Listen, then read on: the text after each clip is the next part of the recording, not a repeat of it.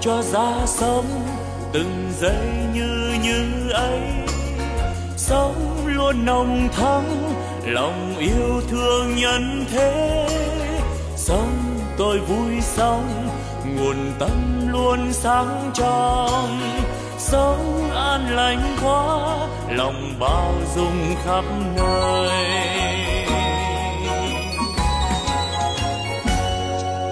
Sống tôi vui sống từng giây yêu thương quá sống tháng sống vì tha nhân nên vui sống phút như như ấy, làm cho tâm tươi sáng. Cái như như ấy, là nguồn tâm sáng soi.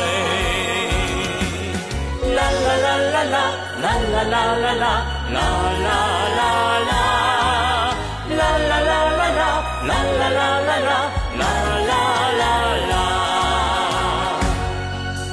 nếu hay ra thế đời ta luôn luôn mới sống yêu thương mãi từ nay yêu thương mãi sống an vui thế đời ơi ta vui sống sống như như thế mùa xuân luôn thắm tươi.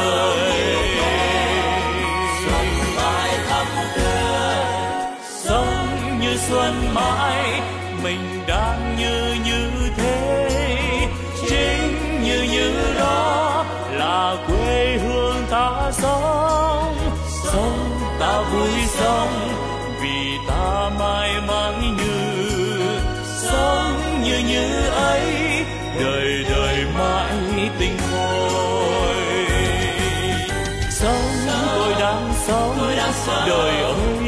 ơi vui quá sống tôi đang sống vì đời quá tươi vui. Sống như đang sống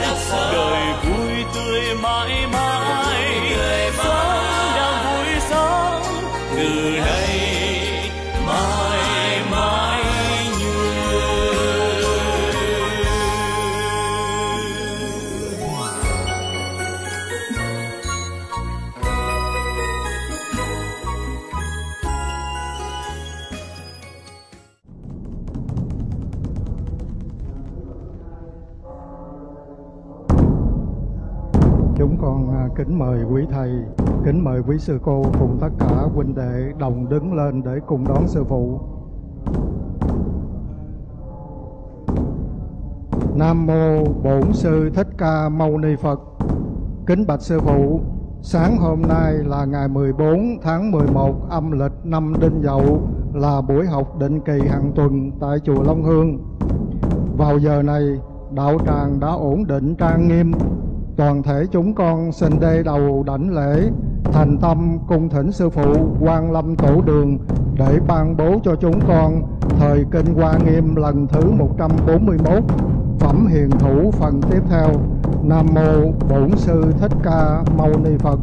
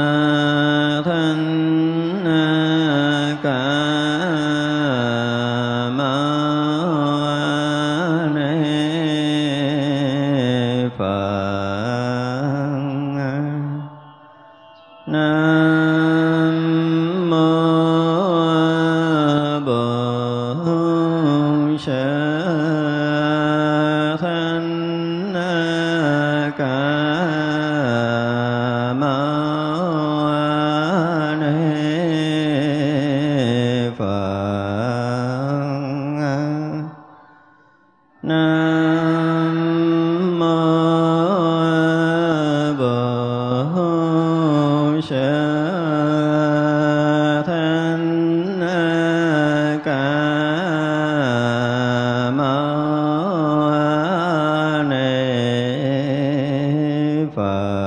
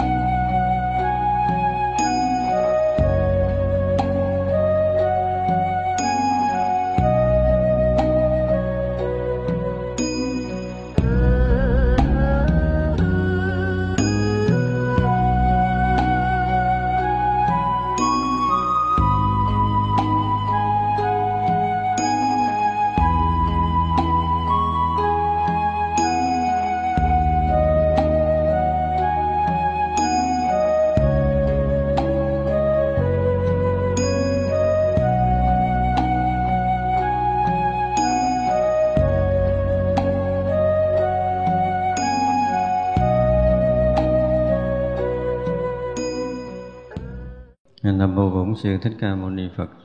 Kính thưa toàn thể hội chúng, à, chúng ta đang học à, lỡ dở cái phẩm à, hiền thủ thứ 12. Hôm nay chúng ta sẽ học tiếp. Vì đạo Bồ đề cầu chánh pháp, nghe xong chuyên cần vì chúng nói, do đây được thành quang minh này lại phóng quang minh tên Phật Huệ quan này giác ngộ các hàm thức, khiến thấy vô lượng, vô biên phật. Điều ngự trên bửu tòa liên hoa, khen phật, oai đức và giải thoát. Ngợi phật tự tại vô hạn lượng, hiển thị phật lực và thần thông. Do đây được thành quang minh này, lại phóng quang minh tên vô ý quan này chiếu đến kẻ sợ hãi, quỷ mị bắt giữ những độc hại, tất cả đều khiến mau trừ diệt. Hay ban vô ý cho chúng sanh, gặp kẻ não hại đều khuyên ngăn trận tế kẻ cô cùng ách nạn, do đây được thành quang minh này. Ở đây à, ngài à, hiền thủ là dạy tiếp, tức là tất cả những cái à, vị bồ tát cũng như đi trong sinh tử mà cứu độ chúng sanh đó, thì vì cái gì? Vì đạo bồ đề. Vì đạo bồ đề cho nên cầu chánh pháp và cũng vì thành tựu đạo quả vô thượng chánh đẳng chánh giác mà các vị đi à, đi truyền bá cái đạo giác ngộ giải thoát cho chúng sanh nghe. Nhưng mà câu kế là nghe xong chuyên cần vì chúng nói. Ở đây á đối với các vị bồ tát á, thì nghe xong thấu hiểu, thâm nhập, thì mới vì chúng nói. Còn mình á, mình nghe xong, mình hiểu nhưng mình chưa có tu được, chưa thâm nhập được, cho nên là chuyên cần tu tập. Đó là cái khác của mình với các vị bồ tát, đúng không? Vì vậy là các vị mà đã giác ngộ rồi, được cái lời dạy dỗ của đức phật, thì gần như là một lời khai thị, và các vị đã đã thâm nhập phật đạo và mới chuyên cần vì chúng nói, tức là thấy được cái lợi ích thiết thực qua lời dạy của Đức Phật. Không phải là thấy nữa mà là đã nhận chân sống được, đã có lợi ích thực sự qua lời dạy của Đức Phật rồi, thì à, mới chuyên cần vì chúng nói. Còn có những người cũng hiểu, thấy được cái giá trị của đạo Phật, cũng à, chuyên đi truyền pháp vì thấy nó cái lợi ích nhưng mà thật sự lợi ích đó, đối với tất cả những người học Phật như chúng ta ở đây một ngày chúng ta học Phật thì chắc chắn là chúng ta đều có lợi ích. Nhưng mỗi người có một cái lợi ích khác nhau. Nhờ ra cái giá trị nhận chân của Phật đạo á đối với đạo Phật này nó phải dùng cái từ là nó khác nhau nghìn trùng. Trong chúng này có khi chúng ta nhận rất là sâu một câu nói của Đức Phật có khi cũng câu đó chúng ta thấy hay, nhưng mà cái hay của mình nó chỉ là một cái cái thay đổi cái thấy nhìn trong cuộc sống đời thường thôi. Vì vậy mà chúng ta thấy là cũng có nhiều người thuyết giảng Phật pháp. Như chúng ta nghe kỹ là không phải là người ta không hiểu. Có những quyển sách nói về Phật pháp, tức là chuyên cần truyền bá theo cái kiểu này. Họ cũng rất là chuyên cần chứ không phải là không, nhưng mà mỗi người đều có một cái nhìn Phật pháp khác nhau khiến cho đạo Phật bây giờ nó muôn màu, muôn vẻ. Thậm chí cả những cái chuyên môn, chúng ta chưa nói tới những cái kiến giải bên ngoài, mà ngay cả những cái chuyên môn. Thì tùy theo cái tầng bậc tâm linh mà người ta có cái nhận hiểu khác nhau nữa. Do vậy á, mà có những cái dòng pháp mà chỉ chuyên về chuyên sâu, chuyên môn thì lại không đáp ứng được cái nhu cầu đông đảo quần chúng chỉ có một số người nào mà thực sự căng cơ họ đã từng tu tập, họ đã tâm quyết với cái việc tu hành. Họ thao thức tâm linh, thậm chí là họ đã dụng công, đã có những cái tiến bộ trong tâm linh rồi á. Thì những cái dòng pháp chuyên môn mới mới có một cái cảm nhận sâu. Còn không á thì, nghe hiểu bình thường, có thể chấp nhận theo cái kiểu bình thường thì chúng ta thấy cái việc đó rất là nhiều. Thành ra nghe xong chuyên cần vì chúng nói thì cái này, cái số nó đông lắm.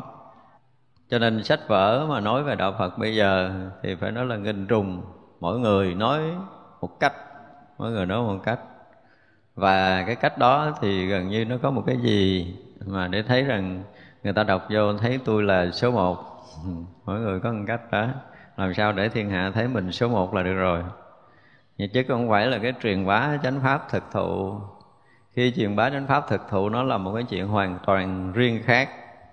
Nếu mà chúng ta có tu tập dần hồi, chúng ta sẽ thấy rằng khi mà cái giáo lý của đạo Phật đi tới cái chiều sâu chuyên môn á, nó khác lắm.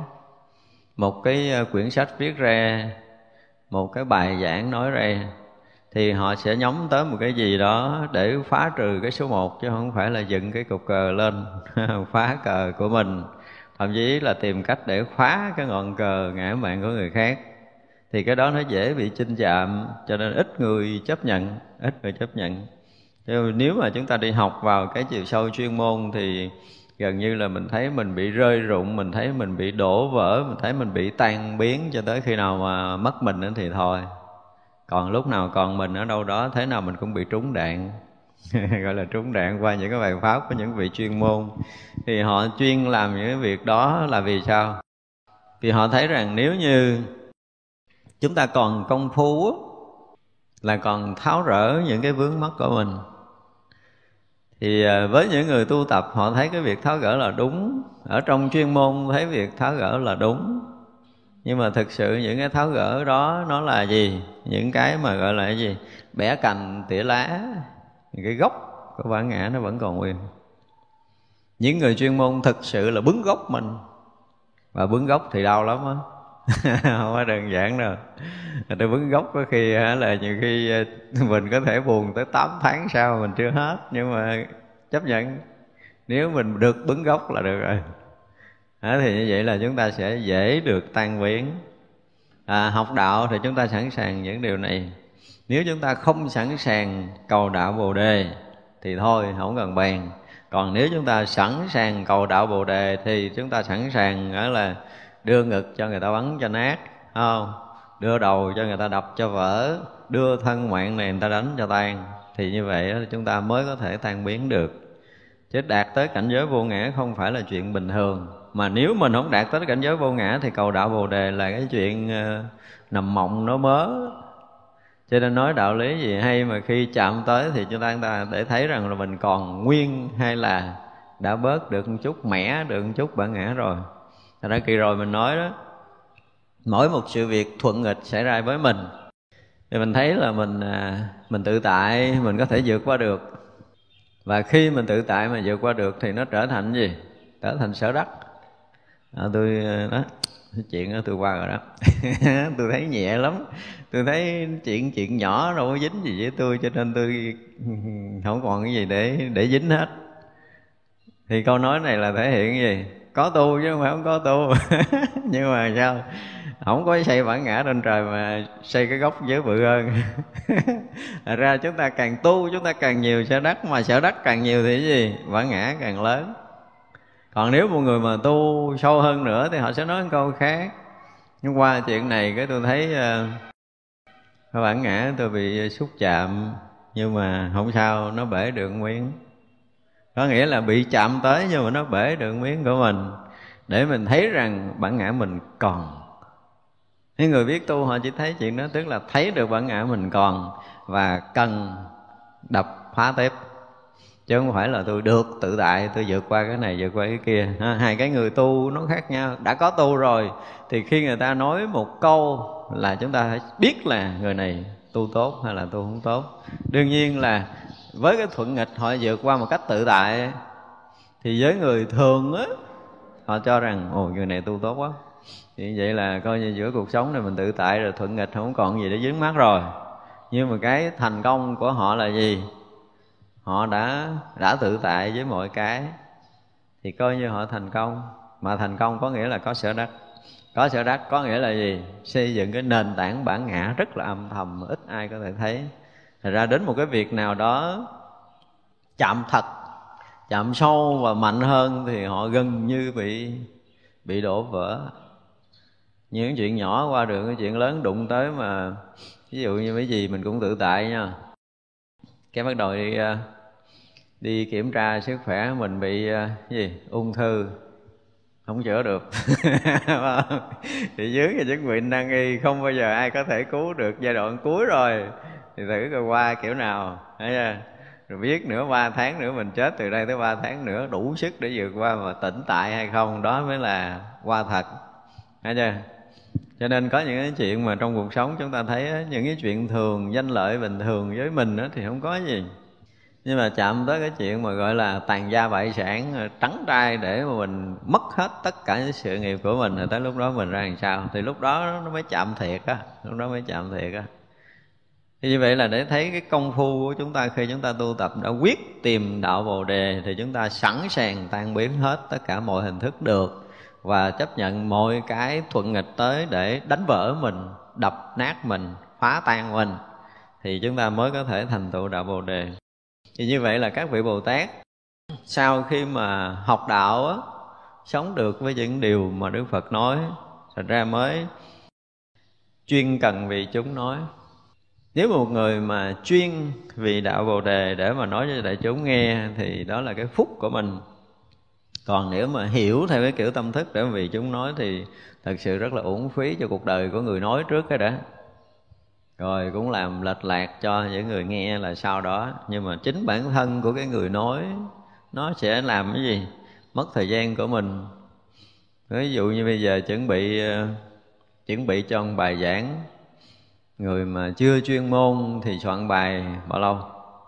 Ít lắm, hai tuần chọn rồi mới coi đi, coi lại là mất hai tuần để cho một buổi giảng thôi.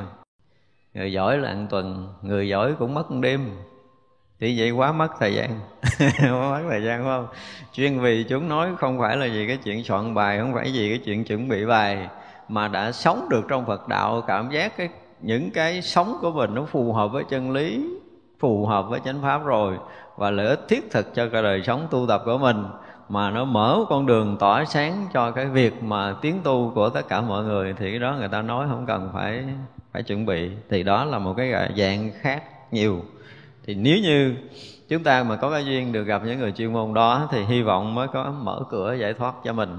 Chứ còn học đạo mà cái kiểu mà phải ngồi đó mà nặng đầu để ra một bài giảng, thì chúng ta sẽ bị tiếp tục đi theo cái gánh nặng đó cho chúng ta không tháo gỡ được lại phóng quang minh tên phật huệ. Quan này giác ngộ các hàm thức, khiến thấy vô lượng vô biên phật đều ngự trên tòa bửu liên hoa. Ở đây đang nói tới cái quang minh của các vị bồ tát. Thì văn minh phật huệ này thì hết đường để chúng ta bàn à. Chúng ta phải nói một câu gì đó.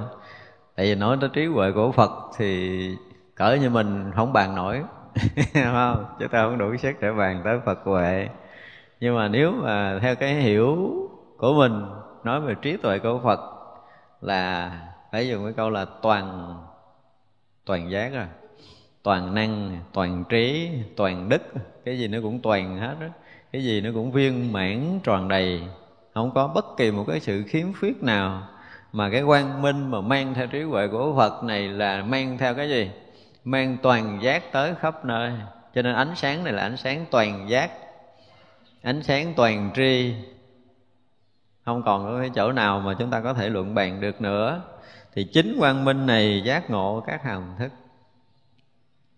Tới một cái ngày mà các vị đại bồ tát mà đủ cái phật huệ, đại bồ tát thì chưa có phật huệ, chứng tất cả những cái trí chứng của tất cả các bồ tát mới gom lại mới thành chút gì đó của phật huệ. Mà vị bồ tát nào một ngày mà khai được huệ phật thì mới chứng được đạo quả vô thượng, chánh đẳng chánh giác thì mới đủ sức phóng quang minh này. Thật ra là quang minh này chỉ có Phật phóng thôi chứ người phàm hoặc là các vị đại Bồ Tát không đủ sức để có thể phóng quang minh này. Cho nên chúng tôi nói là nếu như những cái vị à, vị bồ tát trong cái phút giây mà ở vào trong cái định đại thừa trong một sát na đó thôi đủ có thể giác ngộ hằng hà xa sáu chúng sanh khắp pháp giới mười phương này. Cũng như đức phật cũng vậy trước khi mà à, ngay cái phút giây mà đức phật thành đạo với cội bồ đề chúng ta thấy rõ ràng là đang ngồi rất là im không có mở lời không nói câu nào toàn thân bất động hoàn toàn bất động. Nhưng mà cái lúc bất động đó mới ra bản kinh này nè. Bản kinh quan nghiêm mà giờ chúng ta học, có nghĩa là ở trong cảnh giới toàn giác đó mà thuyết cái bản kinh hoa nghiêm, ở trong cảnh giới tỳ lô giá na thuyết cho từ đại bồ tát nghe, chứ không phải nghe người phàm nghe được. Như vậy là không phải là bản kinh hoa nghiêm này đâu, mà là hằng hà sa số những bài pháp khác, khai độ hằng hà sa số các vị đại bồ tát và tất cả chúng sanh muôn loài trong cái phút thành đạo đó. Gọi là huệ phật huệ phật được bắt đầu phóng ra. Cho nên là chưa cần à, động đạo tràng mà lợi ích thằng hà, sa số chúng sanh là cái chỗ đó. Thì cái chỗ này là cái mà cỡ cái đầu của mình thì không hiểu được cái gì. Nhưng mà chúng ta có thể hướng về đó để chúng ta lý giải một chút phần để thấy rằng cái quang minh mà tên là huệ phật này là quang minh cao tột nhất. Thấy thì ngồi không có gì á. Bất động như vậy mà đủ để có thể soi chiếu khắp mười phương thọ ký hằng hà sa số chư vị bồ tát. Câu thông với ánh sáng của hằng hà sa số chư phật hằng hà sa số chư vị bồ tát. Rót lên đỉnh môn hằng hà sa số các vị đại bồ tát chuẩn bị được khai ngộ để thành phật. Thì đó là những cái bài pháp gọi là bài pháp tối thượng.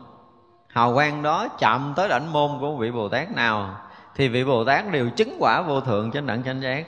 Đó là một cách thọ ký thành phật không phải thọ ký theo cái kiểu của kinh ờ, pháp hoa như chúng ta đã học phải chưa thì Đức Phật nói là trải qua hàng hà sa số kiếp về sau xá lợi Phất sẽ thành Phật, hiệu là qua quan như lai ấn kính chánh biến tri gì đó, vân vân.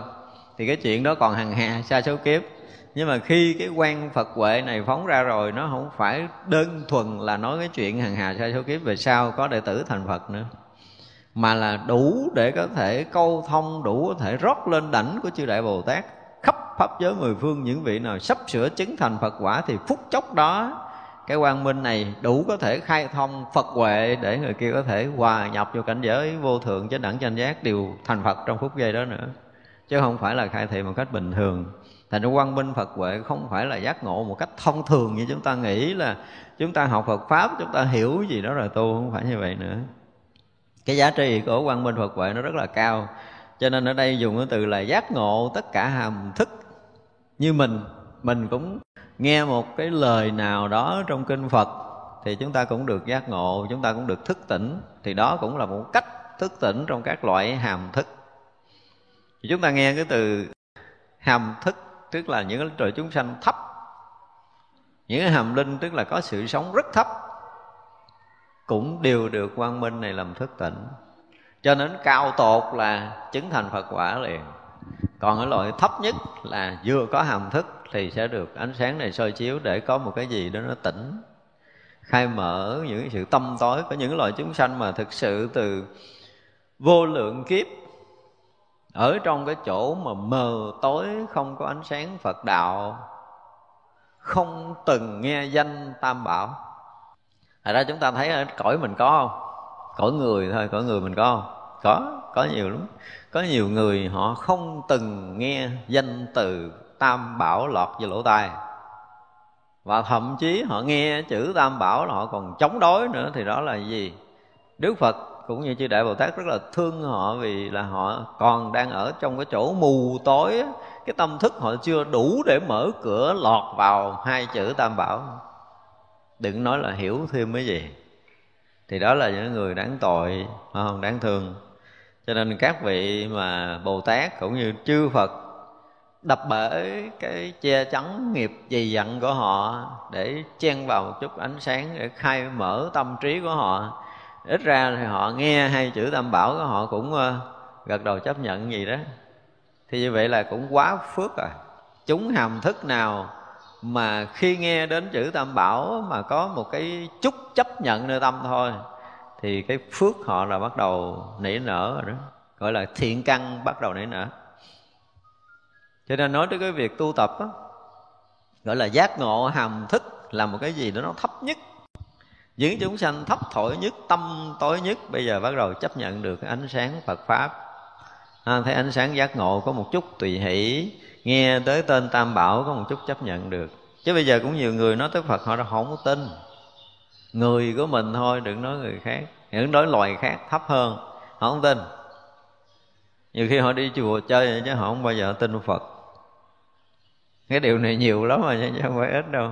Tới chùa thấy cảnh đi thấy lạ lạ hoặc là thấy đẹp đẹp đi tham quan.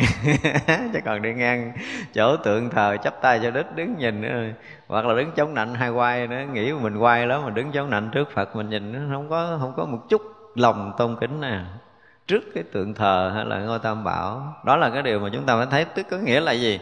Cái hàm thức đó nó còn bị chôn nhốt trong cái chỗ mù tối.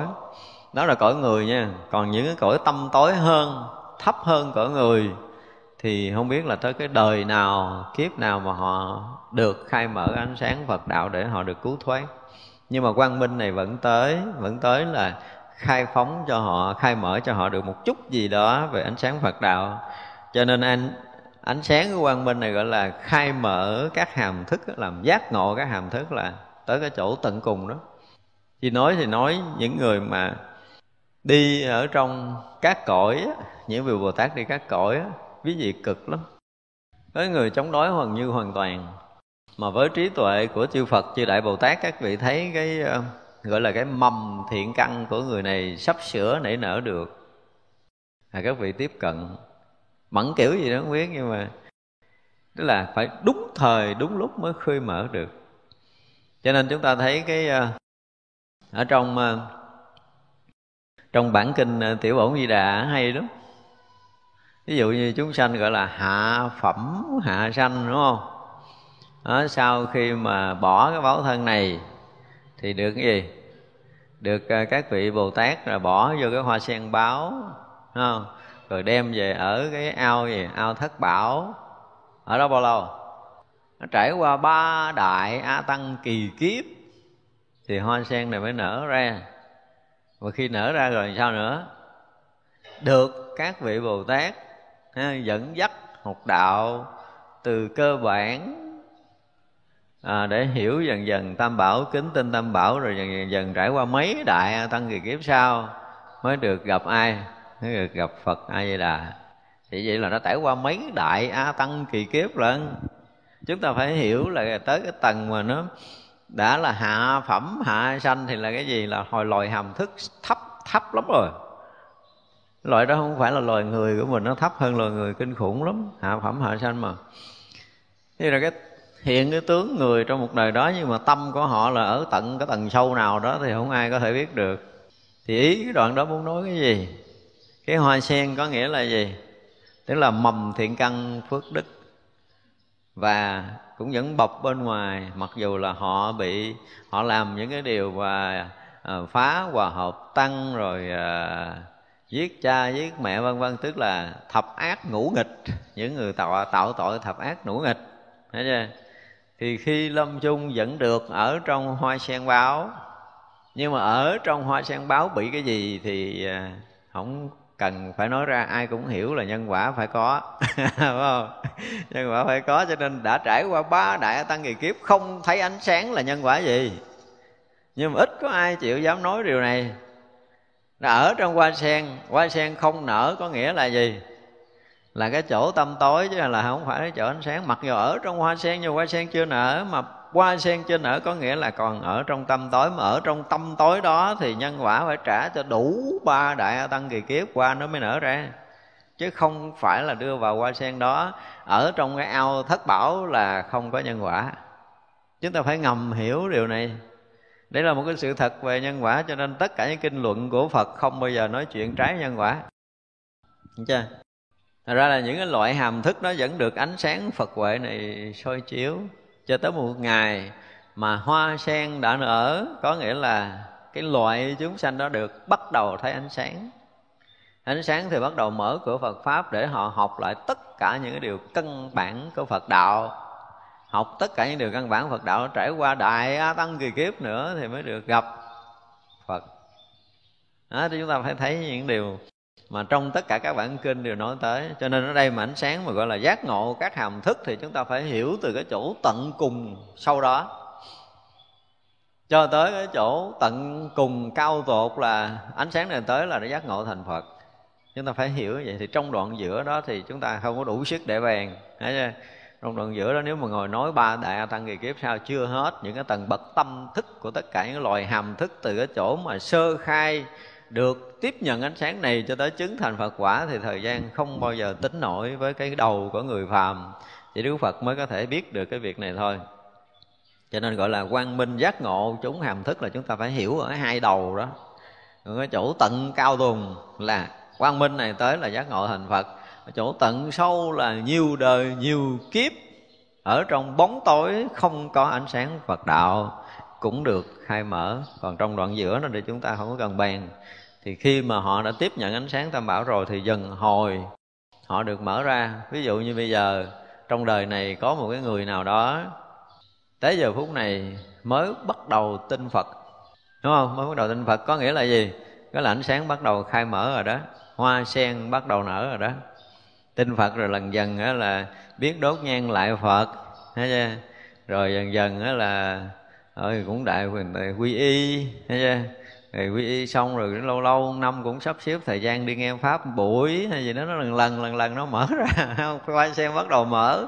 Thì bắt đầu là học những căn bản của Phật đạo. Bước từng bước rất nhỏ gì nó trải qua. Mấy đại a tăng kỳ kiếp thì mới có thể gặp Phật và Bồ Tát.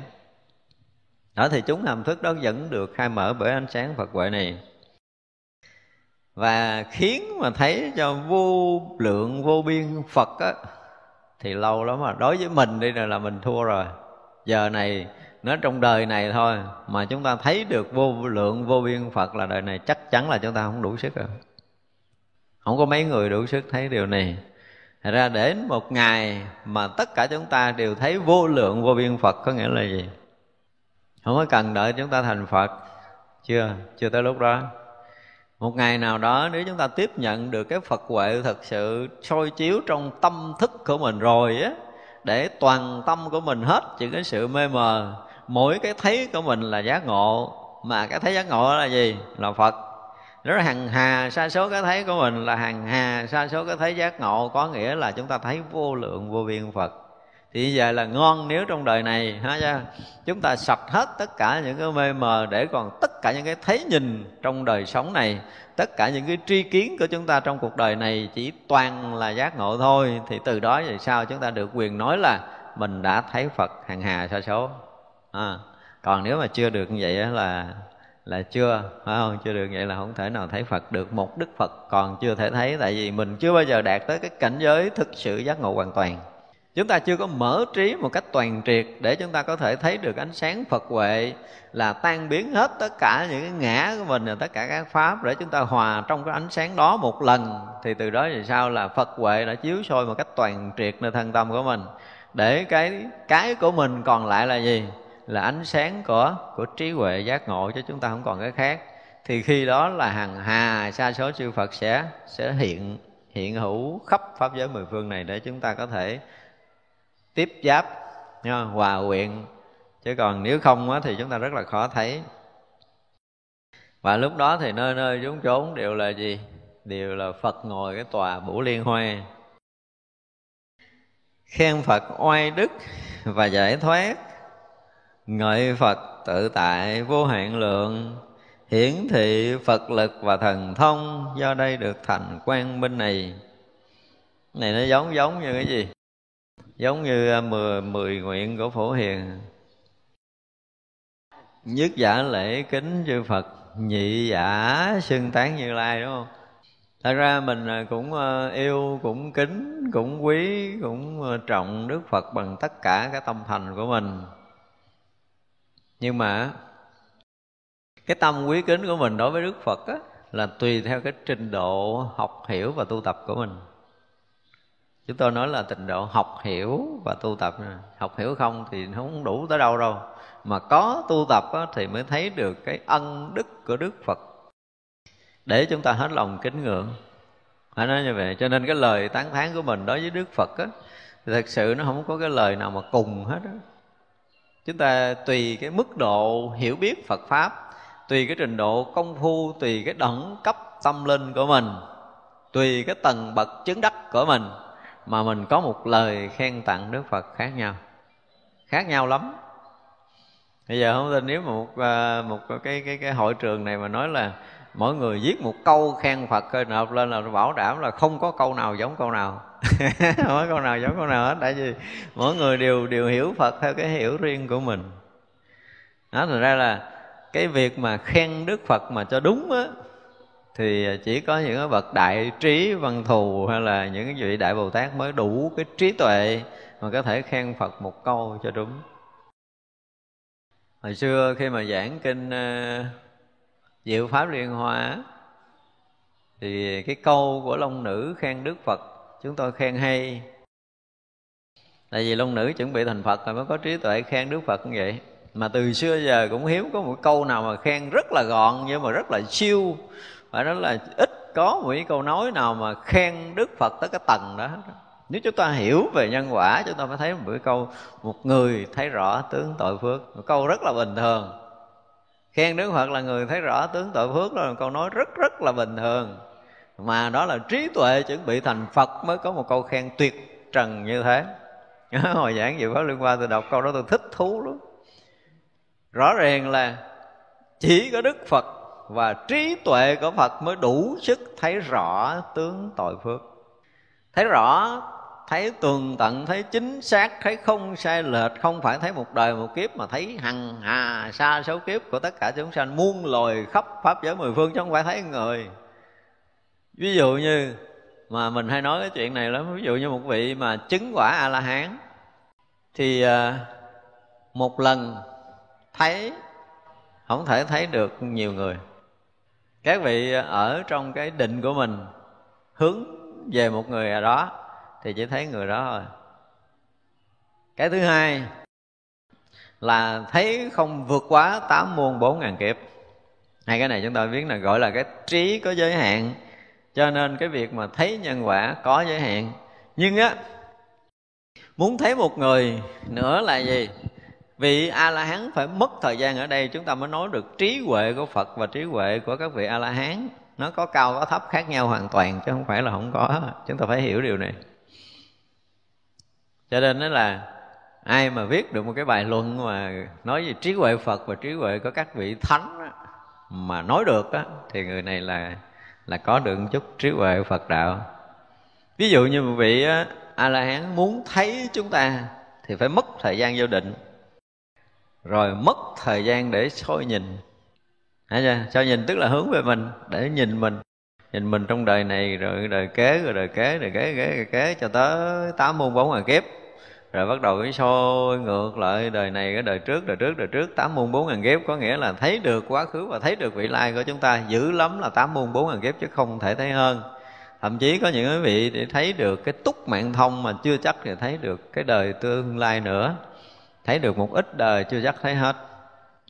Nhưng mà đức phật thì khác nghìn trùng không có cần phải bỏ một cái sát na tâm nào ra trong cái lúc mà thấy biết tất cả chúng sanh muôn loài. Cho nên trong kinh Diệu Pháp Liên Hoa là nó nói làm sao Đức Phật nè, ở khắp pháp giới mười phương này có một trận mưa như thế nào, có bao nhiêu hạt, thì Đức Phật liền thấy rõ, biết rõ chúng ta thấy kinh khủng về trí tuệ Đức Phật không? Chưa có cái máy tính nào có thể tính nổi. Và cái gì nữa? Chúng sanh khắp pháp giới mười phương này nghĩ cái gì, nhớ cái gì, tu cái gì, không tu cái gì, giải đãi hay vọng động ở rừng sâu hay ở núi cao, ở chợ hay là ở chùa? Bao nhiêu tâm niệm đó.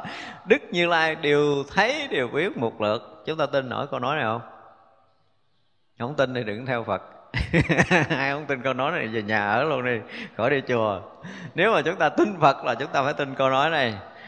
Thì đó là cái điều mà gọi là trí huệ phật. À, trí huệ phật là một phen biết là khắp không có chỗ nào sai sót. Đó mới là trí huệ phật. Thì như vậy là không phải biết cái chuyện hiện tại của tất cả chúng sanh. Đó là một cái chuyện kinh khủng của trí huệ Phật. Nếu như một giờ một lượt là Đức Phật biết hết tâm mình ở đây đi thì chuyện đó cũng chưa có phải được gọi là cùng tột của trí huệ Phật. Nhưng mà hiện tại Đức Phật thấy rõ tất cả tâm niệm của chúng ta ngay tại đây như thế nào Trong một cái sát na này, Thì tất cả những tâm niệm chúng ta đều hiện trong cái thấy Đức Phật rồi. Thì như vậy sẽ thấy rằng ngày mai tâm niệm này, từ cái tâm niệm này nó sẽ chuyển thành cái gì ở một chút nữa. Sát na sau nó sẽ thành cái gì? Sát na nữa nó sẽ thành cái gì? Một ngày nữa thì cái tâm nó nó chuyển thành cái nhân quả nào? Và nhân quả này nó kết thúc một cái dòng rồi. Kết thúc một dòng nhân quả đó thương hay ghét gì nó sẽ thành hình một dòng nhân quả mới. Thành hình một dòng nhân quả đó nó sẽ chuyển chúng ta sanh đời kiếp mới như thế nào. Đời kiếp đó chúng ta là người nam hay là người nữ tốt hay xấu đẹp hay là không đẹp rồi thì cao hay là thấp gì, gì gì đó từ nhỏ cho tới lớn. Trong suốt đoạn đời đó chúng ta nghĩ cái gì chúng ta nhớ cái gì chúng ta nói cái gì chúng ta làm cái gì để hình thành cái nhân quả nào của ngàn kiếp nữa của một tỷ kiếp nữa. Và nhùng nhân quả nào đi tới đâu nó hết. Cái hay của đức phật, cái hay của long nữ khen cái câu là đức phật thấy rõ tướng tội phước, có nghĩa là thấy rõ ràng là bây giờ mình nói nặng người ta ăn câu, thì là cái này nó sẽ lớn cái kiểu gì? Nếu chúng ta không sám hối, chúng ta không tu tập, thì từ cái nhân này nó sẽ lớn như thế nào ở trong không gian á? Là cái đó ai thấy?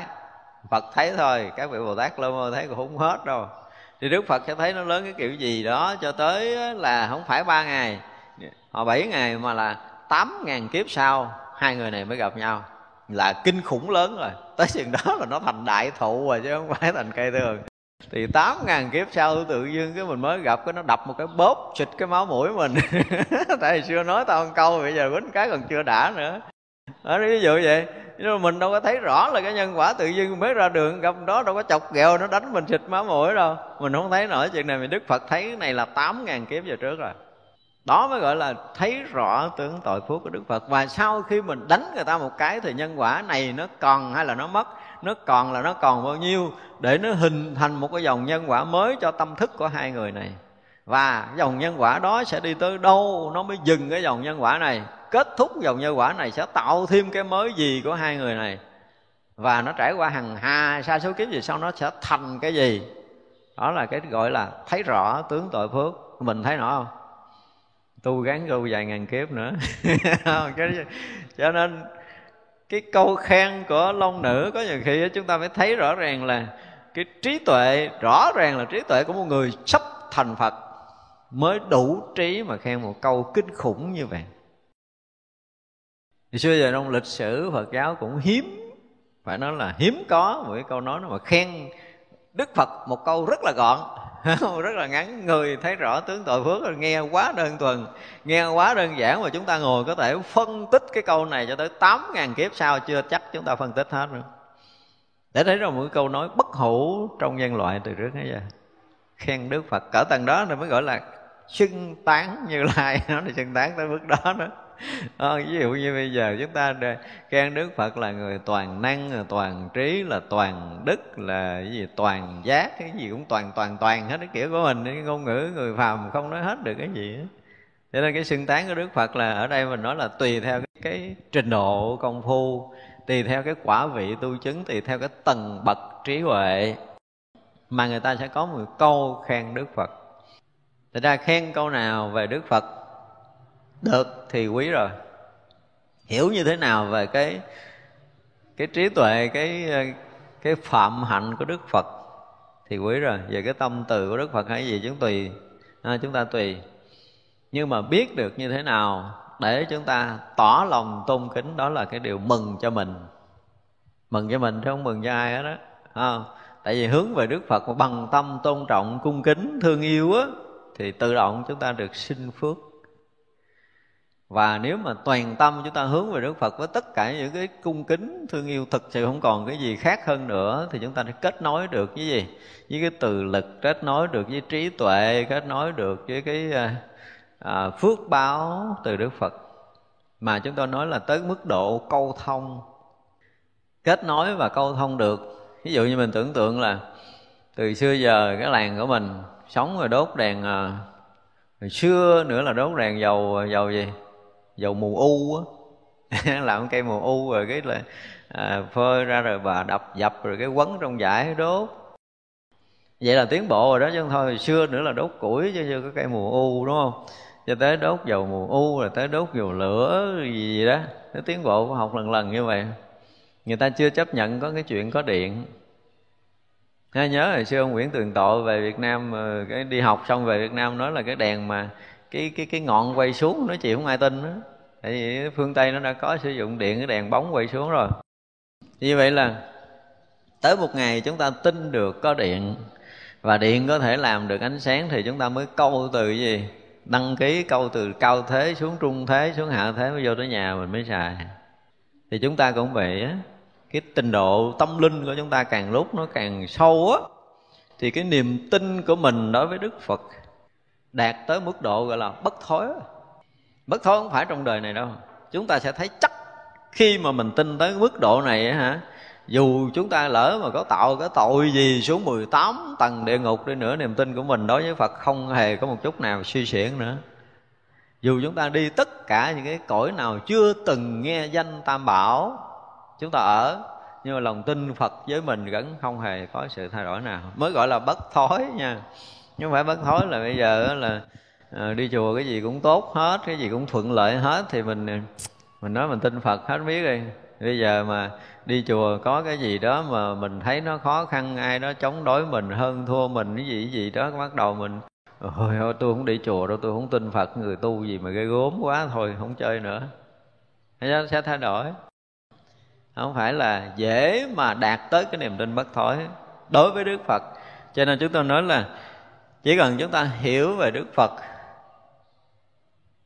một chút xíu thôi bằng tất cả cái lòng tôn kính của mình hướng về đó để mà mình kính lễ ha, để để gì? Tạo một tí phước lành cho mình. Kính tin phật nhiều chừng nào thì phước sinh nhiều chừng đó.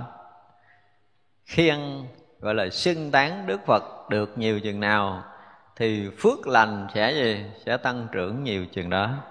Cho nên á, trong thập nguyện phổ hiền là kính lễ và xưng tán là hai cái đầu tiên đúng không? Nếu mà chúng ta thiếu sự tôn trọng cung kính thì cái việc xưng tán chúng ta chẳng có giá trị gì. Và nếu chúng ta đủ lòng cung kính lễ lại thì đầy đủ cái tâm để có thể xưng tán đức phật. Điều đó thấy rất là rõ. Cho nên cái người mà lại phật cái người mà nói về phật thì chúng ta nghe một câu nói thôi, chúng ta biết người này sâu cạn. Chỉ cần nghe một câu nói về đức phật là chúng ta thừa biết là công phu người đó tới đâu. Cái thấy hiểu của họ đối với phật đạo như thế nào? Thật ra là ở đây là phải làm sao mà khen phật. Cái oai đức của phật và gì? Giải thoát của phật. Ở đây cái khen có hai cái này. Oai đức của phật là cái gì? Cái người có đức thì sao? Đủ sức nhiếp phục tất cả những cái người khác. Đúng không? Đức chứ đức phật á, hồi đức phật còn à, ở thế gian thì sao? Thường ở việt nam cũng như các nước trên thế giới sau khi phật pháp hưng thịnh á thì các vị tổ sư của mình á lâu lâu mới có một vị tổ sư làm được quốc sư là thầy của vua. Ví dụ việt nam mình là có ngày vạn hạnh quốc sư quốc sư vạn hạnh là thầy của lý thế tổ. Thấy chưa? Thì đó, trong lịch sử của việt nam chỉ có một vị quốc sư thôi. Nếu mà tính quốc sư thứ hai nữa là ai? Trước đó, ở sau đó cho đời nhà trần là ai? Là tuệ trung thượng sĩ, thầy của trần nhân tông. Nếu mà nói quốc sư thì phải nói là quốc sư tuệ trung. Tại vì thầy của trần nhân tông, thầy của vua. Nhưng mà lịch sử không nói chuyện này. Chỉ nói thầy dạy đạo thôi, chứ không nói là quốc sư ờ, trong cái thời vua còn đương thời, tức là thiền sư vạn hạnh là thầy của lý thế tổ thôi. Nhưng mà còn cái thời của đức phật sao? Vua của tám nước, đều sao? Quy y làm đệ tử.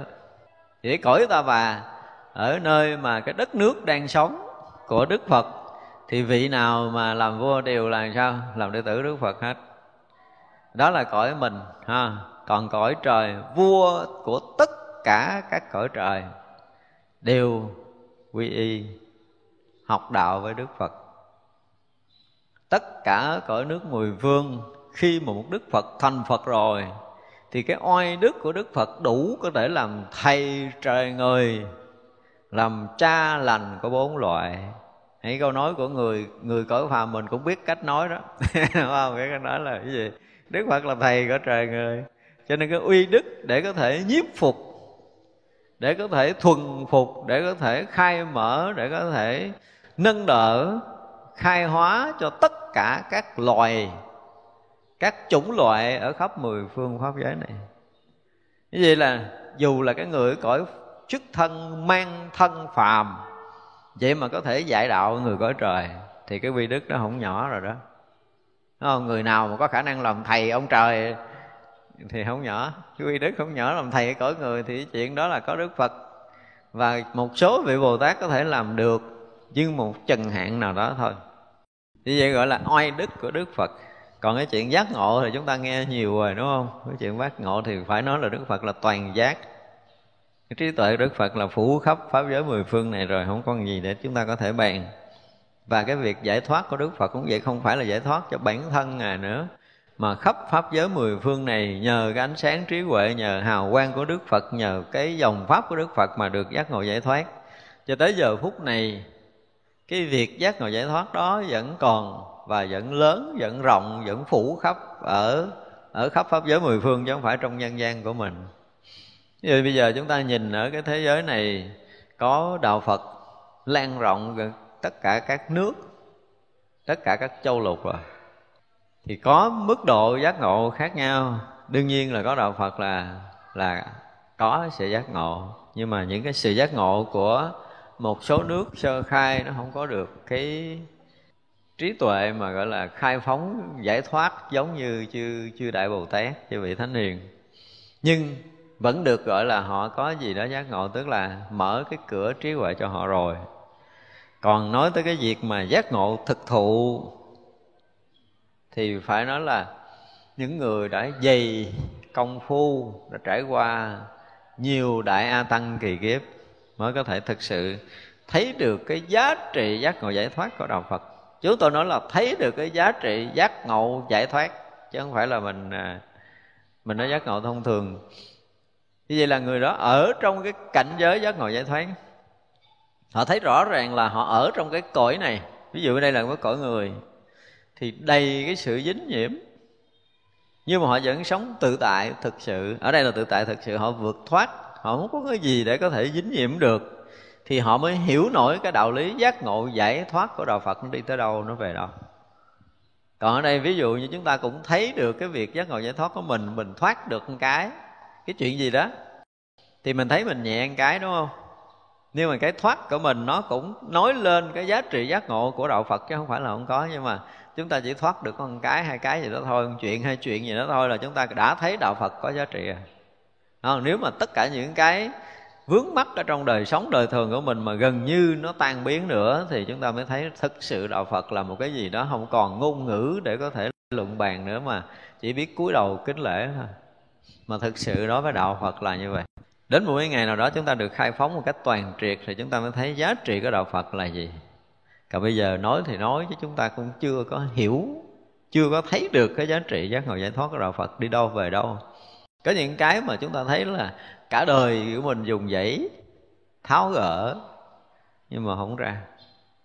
Nhưng tới một ngày cái trí huệ Phật đạo đủ thấy, và nó tan biến được cái việc mà mình lâu nay mình à, mình tháo gỡ không ra đó bây giờ gắn mình cũng không dính nữa. Thì lúc đó mình mới à lên đây mới là đạo Phật cái giá trị đạo Phật nó ở chỗ đó. Thật ra là nếu mà chúng ta học đạo mà chúng ta thiếu công phu tu tập Chúng ta chỉ thuần là cái người hiểu biết để thỏa mãn tri thức á, Thì chúng ta muôn đời chúng ta không thấy nổi cái điều này. Cho nên giá trị giác ngộ giải thoát của Đức Phật là một cái gì đó rất thiết thực. Và cái việc đó phải được xảy ra trong đời sống của chính mình. Lúc đó chúng ta mới hiểu được giá trị giác ngộ của Đức Phật là cái gì còn không á, thì chúng ta học đạo bên ngoài ha? cho nên hiểu Phật thì đôi cái lúc chúng ta cũng tin Phật chúng ta cũng lễ Phật chúng ta cũng gắng làm theo lời Phật nhưng chúng ta không có gỡ được cái gì cho mình cả. Thì đó là cái điều nguy hiểm ở cuối đời. Ở đây chúng tôi nói gọi là điều nguy hiểm của cuối đời. Đến một cái lúc chúng ta lễ lại Phật không được và nghiệp cũ nó trổ ra. Bệnh tật nhiều phiền não nhiều không người chăm lo mình. Rồi mình nhìn lại cuộc đời mình đã hy sinh cho đạo Phật gần như là hết đời rồi. Mà tại sao cuối đời mình vẫn còn tâm tối? Lúc đó mình còn đủ tin Phật hay không? Chưa chắc mấy người.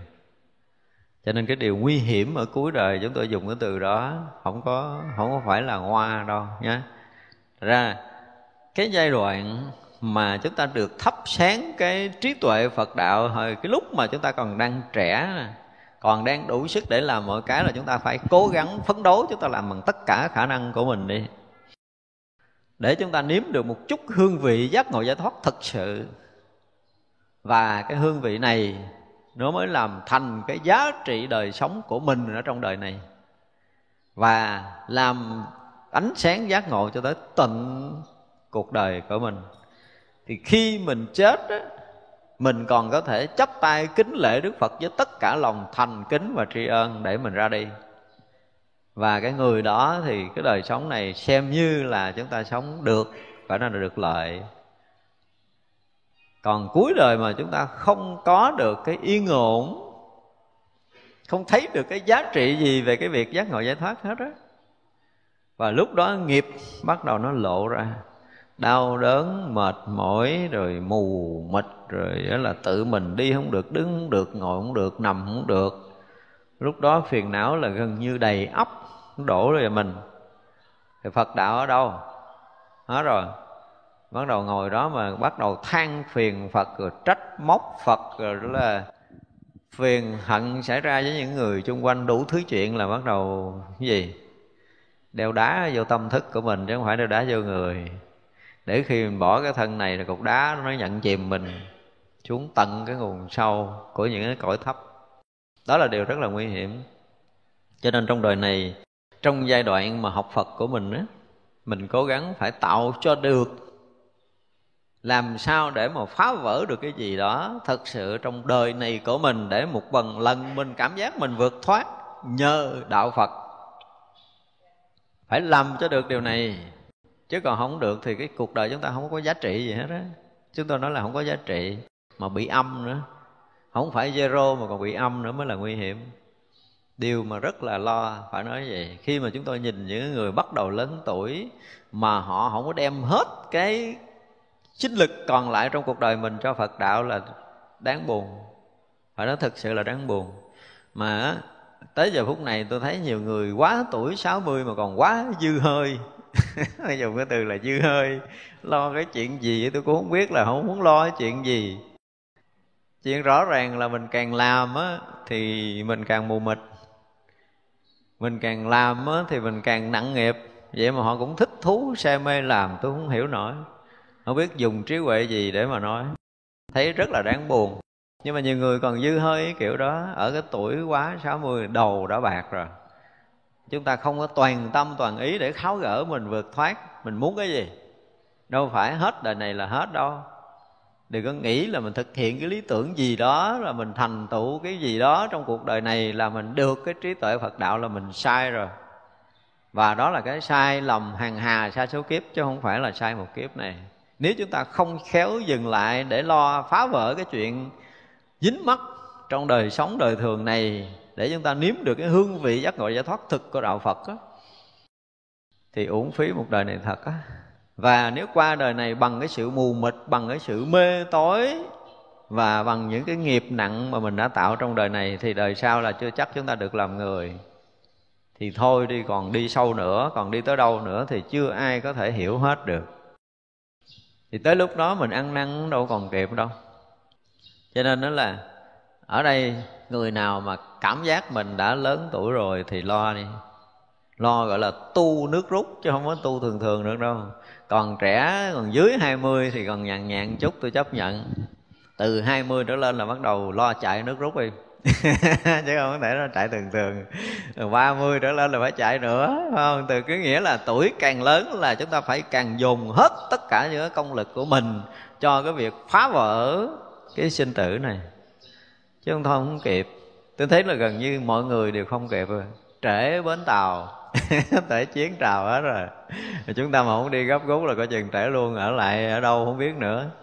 Thì rất là uổng cho cuộc đời này. Sinh ra được làm người, được gặp Phật pháp là cái phước nhiều đời nhiều kiếp của chúng ta. Nhưng chúng ta làm sao mà cho cái phước này nó được lớn hơn chứ đừng có dừng lại. Dừng lại là bị tuột dốc. Đó là điều mà chúng ta phải biết.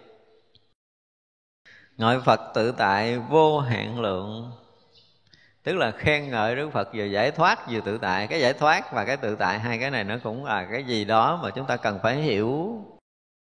Ví dụ như là à, ngày à, ngày quán thế âm được gọi là ngày quán tự tại. Tự tại và cái tự do cái giải thoát nó giống như cái chút tự do nhưng mà tự tại thì nó là khác. Ví dụ như bây giờ mình bị à, bị nhốt trong cái nhà năm bảy ngày mình ra ngoài không được, cái mình thấy nó mất tự do, đúng không? Giống như có một số chùa có quy định là ra khỏi cổng là bị đuổi luôn, cái ở hôm này thấy bị mất tự do, bữa nào mà ra khỏi cổng như là tung cánh chim bằng được giải thoát. Xin được đi về nhà cái gì đó trời ơi, ra tới lộ mừng, thứ điều muốn nhảy lên mây đó, được giải thoát. Đó là cái chuyện mà khi chúng ta ra khỏi một cái gì đó, chúng ta cảm giác mà được giải thoát cái đó thì với trí tuệ của đức phật là đã ra thoát ngoài tam giới này rồi, được thoát ngoài tam giới. Như chúng ta cũng vượt thoát một tầng nào đó, chúng ta cũng cảm giác là mình giải thoát rồi. Và giải thoát là rời khỏi chỗ đó. Là ra khỏi cái chỗ mình đang ở. Ví dụ như mình cảm giác là mình rời khỏi dục, là mình được giải thoát khỏi dục vọng. Như lần này, cái tự tại thì nó khác hơn nữa. Tự tại là ngay tại chỗ đó mà mình không dính mất không phải là ra khỏi loài người mới được giải thoát. Không cần. Không phải đi ra khỏi cổng mình mới cảm giác là mình được giải thoát. Không cần. Mà chúng ta ở ngay tại chỗ đó mà chúng ta hoàn toàn tự do tự tại. Thì cái tự do tự tại ở ngay tại chỗ đó đó mới là tự tại vô ái ngại. Cho nên ví dụ như có những người có cảm giác là bây giờ mình à, mình ở nhà thì uh, đó thì những người xuất gia ngay tuổi buổi ban đầu là thấy ở ở thế gian là chúng ta bị ràng buộc đủ thứ chuyện, cho nên vô chùa là xem như chúng ta được giải thoát. Đúng không? Nhưng mà nếu một người mà hiểu đạo sâu á, ví dụ như hồi xưa cái chuyện mà ở Việt Nam chúng ta là tuệ trung thượng sĩ, đó, cái người đó là gọi là người tự tại thực sự ở trong đạo Phật của lịch sử Việt Nam lịch sử Phật giáo Việt Nam mà nói tới cái người tự tại là chúng ta phải nói tới tuệ trung thượng sĩ. Tại tự tại nó cao hơn, giải thoát một bậc giải thoát là nó ra khỏi chỗ đó, ra khỏi nhà, ra khỏi cái gì đó mới được gọi là giải thoát. Thì như vậy là tuệ trung thượng sĩ vẫn sống đời sống của một cư sĩ. Cái hồi làm quan thì cũng ra chiến trường đánh giặc. Khi ở gia đình với bảy bà vợ. Nhưng mà vẫn nói đạo lý giác ngộ giải thoát cho tăng ni. Và phật tử nghe nha, chứ không phải là phật tử không đâu à. Tăng ni thời đó phải đảnh lễ để mà học đạo. Thành ra cái giá trị hay, cái giá trị cao của phật giáo việt nam á, ở cái chỗ là chúng ta thấy trong lịch sử ít có vị tăng nào mà quỳ gối đảnh lễ một vị cư sĩ để học đạo, đúng không? Nhưng cái thời của tệ trung thượng sĩ là có tăng ni, đảnh lễ học đạo đàng hoàng à có nghĩa là gì? Tinh thần học đạo của người ta người ta thấy đạo là cao tột chứ không thấy hình tướng là cao tột nữa. Đây là một cái giá trị tuyệt đối của đạo phật mà người việt nam mới có làm làm được điều này, người nước ngoài không đủ sức. Chưa có cái nước nào trong lịch sử chúng tôi đọc là chưa từng thấy. Nhưng mà trong lịch sử của Tây Trung Thượng Sĩ là rất rất nhiều tăng ni đến quỳ gối đảnh lễ học đạo Tây Trung Thượng Sĩ rồi nha. Không phải vì chức quan, tại vì ông bãi bãi quan cũng về quê rồi đó ông là một người cư sĩ bình thường. Nhưng mà tại vì đạo lý ông sáng và ông sống một đời sống thật sự tự tại cái người Việt Nam trong cái thời đó học đạo á, họ bất kể hình tướng nào. Họ chỉ biết đạo lý thôi.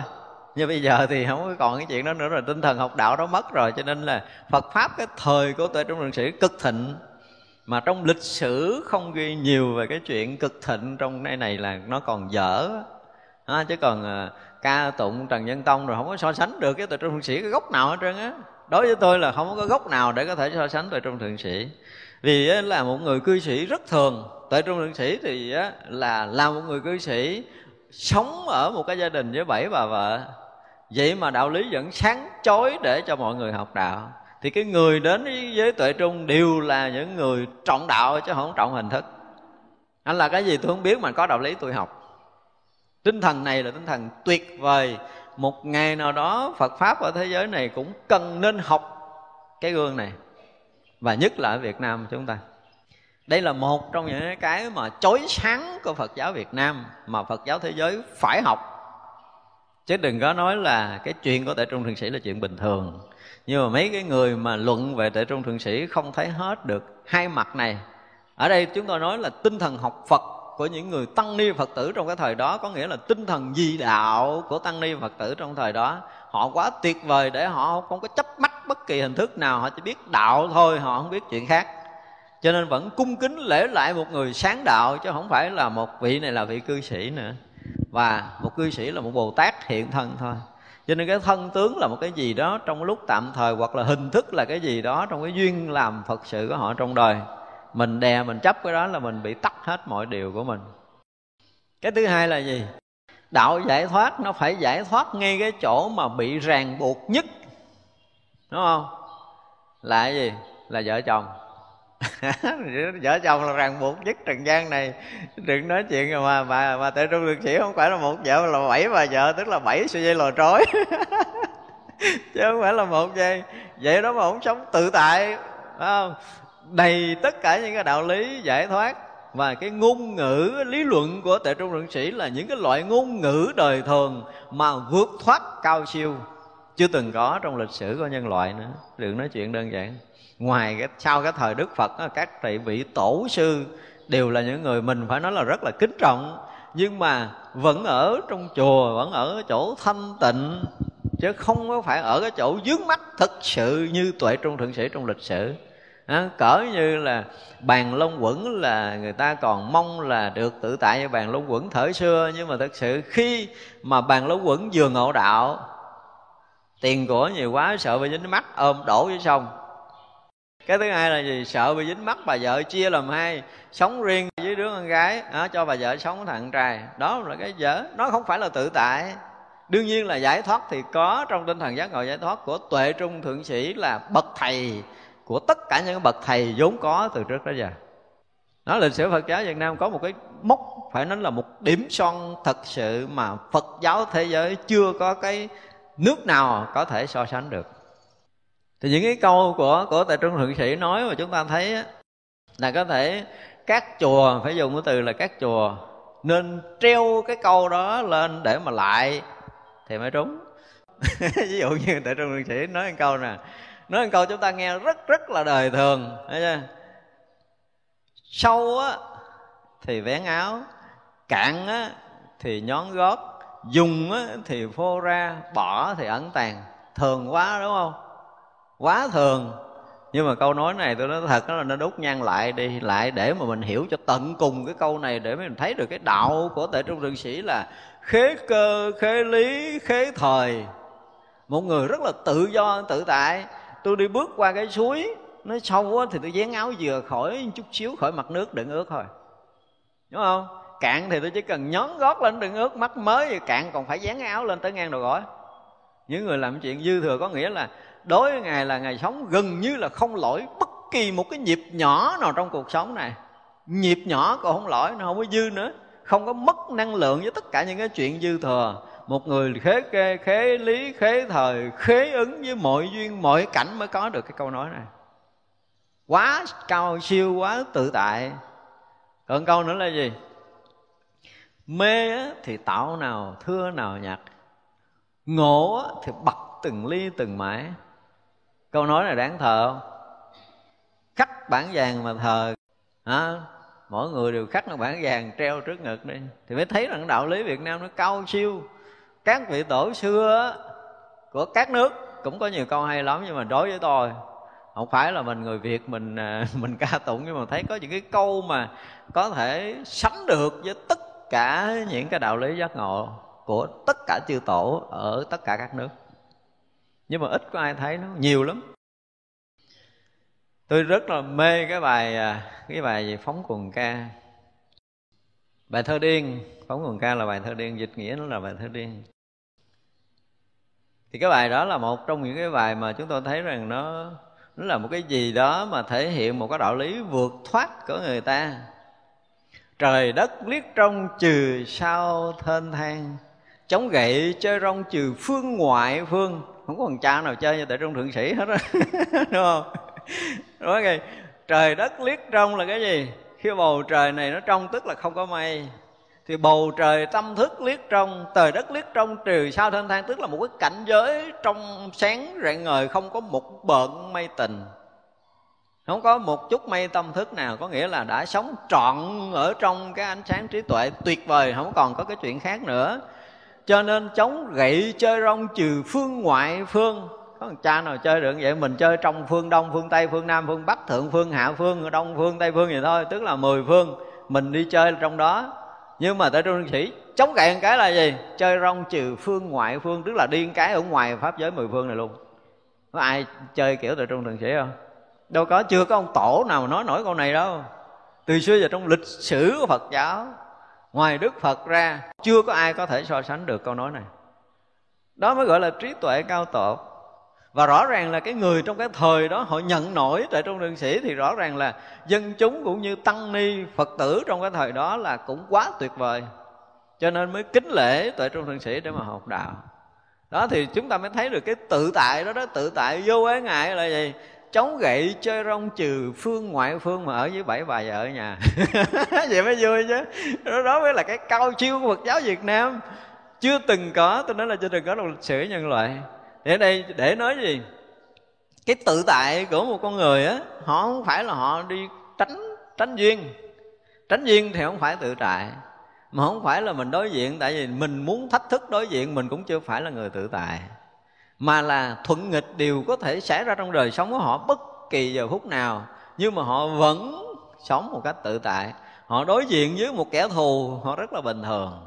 Họ đối diện với một người thương, họ rất là bình thường họ không hề đối kháng với kẻ thù và họ không chấp giữ cái tình cảm. Cả hai cái đó mới được gọi là là tự tại. Họ sống với đầy tình thương với thiên hạ và thiên hạ đầy tình thương với họ nhưng mà không có chỗ dính lại. Và chung quanh đầy kẻ thù nhưng mà họ không hề có tâm đối kháng thì đó mới gọi là tự tại. Thì vậy là cái tự tại là nghi nên cái cuộc sống thuận nghịch này mà người ta gần như không có chỗ nào bị động. Thì đó mới là tinh thần thật của đạo phật cho nên nó ở trong chùa cũng giải thoát mà ở nhà cũng giải thoát ở chợ cũng giải thoát ở đâu cũng giải thoát hết. Cho nên việt nam mới có nhất tu thị nhị tu sơn thứ ba mới tu chùa. Nếu mà ở tại chợ mà anh giải thoát đó, thì anh mới là cao thủ. Thấy chưa? còn cao thủ thứ hai là lên rừng ở. Cao thủ thứ ba là vô chùa ở. Thì vậy là cái người mà tu mà gọi là tự tại là phải ở giữa chợ đời mà tự tại thì mới nói được cái giá trị thực của đạo phật chứ bây giờ muốn học đạo giải thoát vô chùa học thì ờ, đâu có mấy người đâu. Chợ đông hơn chùa. Đó nào ngon bồ tát nào có ngon thì xuống chợ là gì? Là nói đạo lý giác ngộ giải thoát để khai thị cho tất cả những cái người mà đang tranh đấu quyền lợi ở tại chợ á, thì mới là ngon. Nhưng mà xưa giờ trong lịch sử thì cũng hiếm có người nào mà giữa chợ nói đạo lý giải thoát không? Đâu có ít lắm. Lên ờ, lên núi cũng có. Chùa thì nhiều còn giữa chợ là ít cho nên một cái đời sống tâm linh mà thực sự tự tại rồi thì giữa chợ đời này với tất cả những cái sự dướng mắt, họ đều là gì? Đều có cách để tháo gỡ. Không phải cho mình mà cho thiên hạ chúng sanh nữa. Thì đó mới là tự tại của đạo phật. Cho nên nói tới cái chuyện tự tại đạo phật là một cái gì đó nó vượt tất cả những cái tầm thường của thế gian. Tại vì giải thoát có khi chúng ta phá vỡ cái khung sáo nào đó, mình giải thoát chưa? phá vỡ cái thuận nghịch nào đó chúng ta giải thoát. Phá vỡ cái vướng mắt nào đó chúng ta giải thoát. Tức là chúng ta ra ngoài những cái thuận nghịch, vướng mắt đó gọi là cái cái giải thoát. Nhưng mà tự tại là khác, không cần mở mày. Tất cả đều để nguyên đó. Mấy ai? Không có đụng tới cái gì hết, nhưng mà không có cái gì dính cái gì. Vì đã họ thấy cái chỗ tận cùng của tất cả các pháo rồi, nó vốn là gì? Vốn là không dính rồi. Nó vốn là tự lưu thông lưu rồi, nó vốn là là vô trụ, nó vốn là vô thường, nó vốn là tự tánh không, nó vốn là rỗng, nó vốn là là vô tướng rồi. Ta thấy tận cùng tất cả những lý luận này rồi. Cho nên không có đặt họ ở vị trí nào để có thể dính lại được. Đặt là tại người ta áp đặt. Chứ còn bản thân của một người mà đạt tới cảnh giới mà tự tại rồi á, thì cái chỗ nhiễm nhất, cái chỗ nhơ nhất, cái chỗ ràng buộc nhất là cái chỗ giải thoát nhất. Nếu như bây giờ mà chúng ta không đi vào sâu ở cái chỗ ràng buộc thì mình lấy cái gì để biết rằng cái trình độ giải thoát của mình? Cái thứ hai nó khác ở cái ông bàn long quẩn là gì? Sau khi ngộ đạo rồi nếu mà sống gần đó bả thì một là sợ dính lại, mà cũng may phước là gia đình bàn long quẩn hiểu đạo hết. Và bây giờ thì cái tình trạng của những người hiểu đạo của phật giáo là gì? Ông chồng hiểu đạo thì kiếm cách là tránh bà vợ, và vợ hiểu đạo là kiếm cách tránh ông chồng, đúng không? Tại vì thì nó ở gần ổng trước sau dính lại nữa. Cho nên người ta thấy rõ ràng là cái chuyện mà vợ chồng là một cái gì đó dính mắt. Chứ người ta không thấy rằng khi mà đã thành vợ thành chồng là gì? Là nhân duyên nhân quả đã đã khắng khích không phải một đời một kiếp mà được. Nhưng bây giờ mình giác ngộ, cái anh bỏ mình chạy à? Ở mình nói tôi gán, tôi tu giác ngộ giải thoát. Gán không? Đó là cái loại là nếu mà nói về cái chỗ tự tại này thì thì không có cửa để dính vô rồi. Chạy để mình gọi là trốn thoát chứ không phải giải thoát. Dùng cái từ trốn thoát thì đúng hơn là giải thoát đúng không? Đó, chứ giờ cái người mà cái nghiệp nặng với mình mà khi mà mình đã có ánh sáng rồi mà mình không chịu soi sáng để người ta giác ngộ thì rõ ràng mình không phải là nếu mà dùng từ trượng phu là mình chưa phải là một bậc trượng phu. Thì đừng nói là tôi giác ngộ phật đạo tôi bỏ chùa tôi bỏ nhà tôi đi là cái chuyện nó không phải đâu. Phải coi lại cho nên á ví dụ như thường là những người chuẩn bị xuất gia mà hỏi có gia đình chưa nói có rồi thì hỏi uh, trong đạo phật thì có thủ tục là gì nữa? Nó bắt buộc cái thủ tục là phải ly dị tức là hai người đã không có sống chung nhau để không ràng buộc về pháp lý của thế gian. Nhưng mà ta phải hỏi một câu nữa là cái người bạn đời á của chú hoặc là của cô như thế nào? Thì nói là người đó ờ, cũng muốn đi ờ, tu hay là cái gì đó ha? Đại khái là họ cũng hiểu Phật pháp họ ủng hộ và họ muốn ờ, con đi. Thì người này được chấp nhận dễ dàng hơn. Chứ mà nói con đi bà khóc lắm thầy ơi nhưng mà con cũng gán đi. Tôi nói vậy về nhà. Khỏi được tôi không có chuyện đó đâu. À, tôi mà không bao giờ chấp nhận mỗi người mà xuất gia con đi vợ con khóc là cả như về nhà đi. Đó là sự thật tại vì sao? Rõ ràng là mình còn nghiệp người ta muốn lôi cuốn mình. Nếu mà đời này mình không tháo gỡ đời sau mới mốt hoặc là đời sau lỡ đi ra nha. Thành môn sư á, là không có gia đình thì cũng bị cái bà đó kéo. Nó mới dứt khoát là phải kéo hồi đi tu kiếp trước ông bỏ tôi không đi tôi khóc bao nhiêu nước mắt thì bây giờ là ông cũng quay quay lại à. Không có mất nhau cái chuyện đó chúng ta thấy rõ về nhân quả như vậy. Cho nên đó là làm sao mà khi hai người đã có gia đình rồi á ha mà người chồng hoặc người vợ xuất gia là người chồng phải thực sự vui vẻ thuận thuận ý thuận lòng và thậm chí là ủng hộ thì mới được gọi là tháo gỡ được cái ái nghiệp. Thậm chí là hai người đồng tu nữa mới tháo được cái nghiệp. Nhưng mà có một chuyện thật xảy ra là cách đây cũng mấy năm á có một vị thầy tới đây à, xin nhập chúng. Cái ờ, ủa tôi nói ủa thầy không nhập chúng được không ông nói sao thầy? Tôi nói thầy phải kể thiệt cái chuyện của vợ chồng này ra đi. Ông nói vợ tôi xuất ra rồi, tôi nói không phải, bây giờ là muốn lôi thầy nói lại, thầy có không?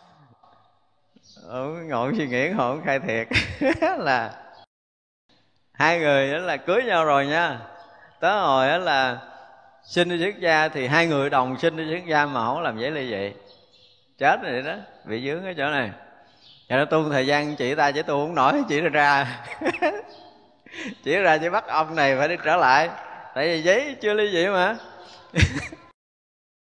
Thế bây giờ tới hồi mà sinh lên đây á, Tôi nói là bây giờ ông về á nha, Nếu mà ông á là kêu bả nó mà viết một cái tờ giấy, Rồi á là đi ra ly dị xong Thì lên đây tôi nhận. Ông nói không được rồi. Không được, ông đâu có chạy trốn lên trời, trốn thoát được nó trốn long hương thôi, đi về. Thì ông trở lại, ông trụ trì một cái chùa ở cái tỉnh miền tây á để cho bả tới lưu bá thăm thì à, mọi chuyện yên. Còn đi chỗ khác là vậy Đây giấy ly dị chưa có. Đó, đây là những cái cái mà để chúng ta thấy rằng nó nó có những cái ràng buộc tức cười như vậy.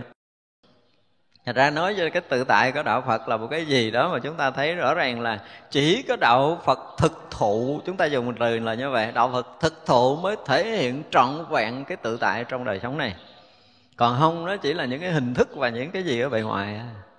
nếu chúng ta thấy mọi người đó sống an nhàn, nhưng thực sự có thoát chưa? Chưa chắc đâu. Họ có thể có những cái đạo lý giải thoát, nhưng mà họ thực sự chưa có đủ cái tầm tự tại. Cho nên là cửa này thì mình thấy qua được, mà cửa kia qua không nổi. Thấy chưa? thường là những người giải thoát. Đến khi mà giải thoát toàn triệt như đức phật thì không có còn gì để bàn. Chư tổ cũng vậy, những cái vị mà thuộc về sâu á, thì cái khả năng tự tại và giải thoát của họ có còn những người phàm thì những người thường thường á, thì họ cũng có một cái gì đó giải thoát nhưng mà tự tại họ không tự tại được. Thành ra đạo Phật mà nói tới tự tại là nói tới cái gần như là hết nguồn giải thoát là tận nguồn giải thoát mới đạt tới cái đỉnh tự tại. Thường là những vị đại bồ tát. Vì vậy là những người mà có đời sống tự tại thực sự giữa trần gian này là những người mà đại trí tuệ chứ không phải là người phàm có thể có được.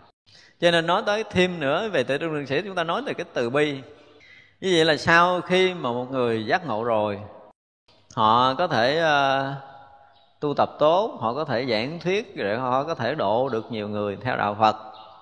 Nhưng mà hỏi ờ, người nhà mình sao? Nó hồi con sợ gặp nó lắm thầy ơi. Vậy là thua rồi đúng không? Như câu đó là thua rồi tại vì mình nếu mình từ bi thì cái người từ người thân cho tới người ngoài thì mình phải thương cho được. Và mình làm sao cho người thân của mình được thức tỉnh thì đó mới là cái cái từ bi thật giống như trong chùa. Những người trong chùa mình không thương, mà mình nói gì lòng từ bi, cứu độ chúng sanh, rồi mình đi làm chuyện tùm lum ở đâu ai cũng có lợi hết, mà người sống bên cạnh mình đói. Thì đó, từ bi không? Nói dốc.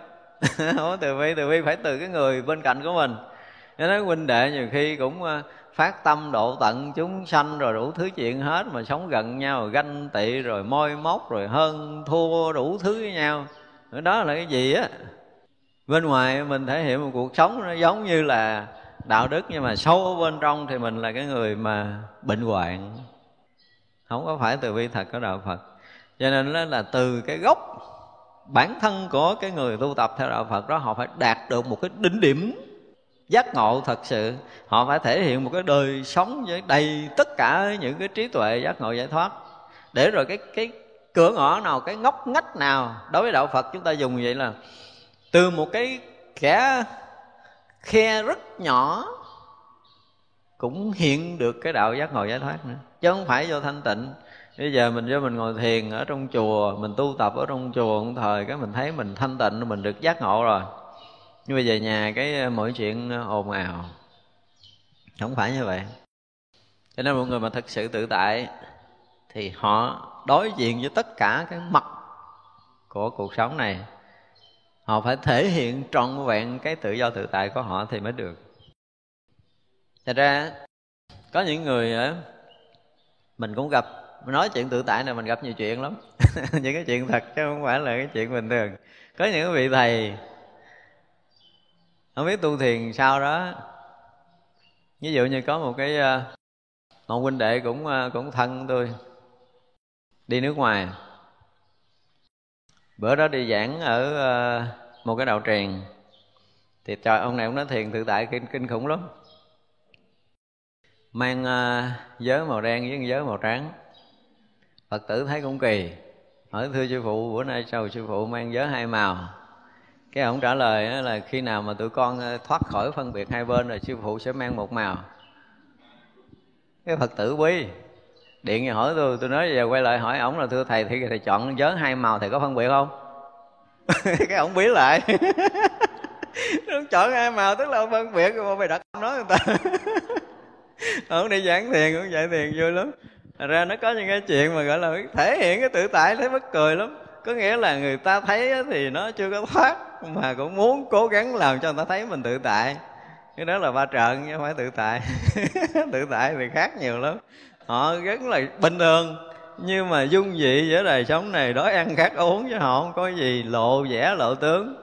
Còn mình nó ra thể hiện một cái gì đó, nó không phải không phải như vậy. Tức là giống như bây giờ, cái câu mà có mấy người thế gian người ta nói là đi với phật là mặc áo cà sa, mà đi với ma là mặc áo giấy. Cái người tự tại họ sẵn sàng làm chuyện này. Cho nên bàn cái chuyện tu tập thì là một chuyện khác. Bàn cái chuyện đời sống đời thường là họ sẽ lộ một cái diện khác mà họ sẵn sàng đi vào tất cả các mặt như vậy để họ làm tròn. Và họ không có dính lại ở bất kỳ cái mặt nào. Thì cái đó mới gọi là tự tại của đạo phật á. Cho nên mà nói là hiển thị cái ờ, cái tự tại vô hạn lượng của đức phật là kinh khủng. Ở đây là nãy giờ mình nói mấy chuyện ở đây thôi nha. Bây giờ nói tới cái chuyện tự tại vô hạn lượng của của chư phật và chư bồ tát thì phải nói là thế gian mình không có còn ờ, không có đủ cái ngôn từ để có thể nói về phật và bồ tát tại đức phật tự tại đó, cái chỗ là gì? Trong một cái sát na hiện tiền này nè. Ví dụ như mình mình đang là nữ thì mình không thể nam được. Đúng không? Đang là nam mình còn không thành nữ được. Mình đang vui trong một sát na mình chưa buồn được. Mình đang buồn trong một sát na mình không thể vui được. Có nghĩa là mình không có đủ sức như vậy. Nhưng mà đức phật á, đang là một cái đức phật ngự cái tòa sen hòn với tất cả những sự thanh tịnh. Nhưng mà trong một sát na thôi là sẽ biến hiện ra hàng hà sa số thân đi đến hàng hà sa số cõi nước khắp mười phương này.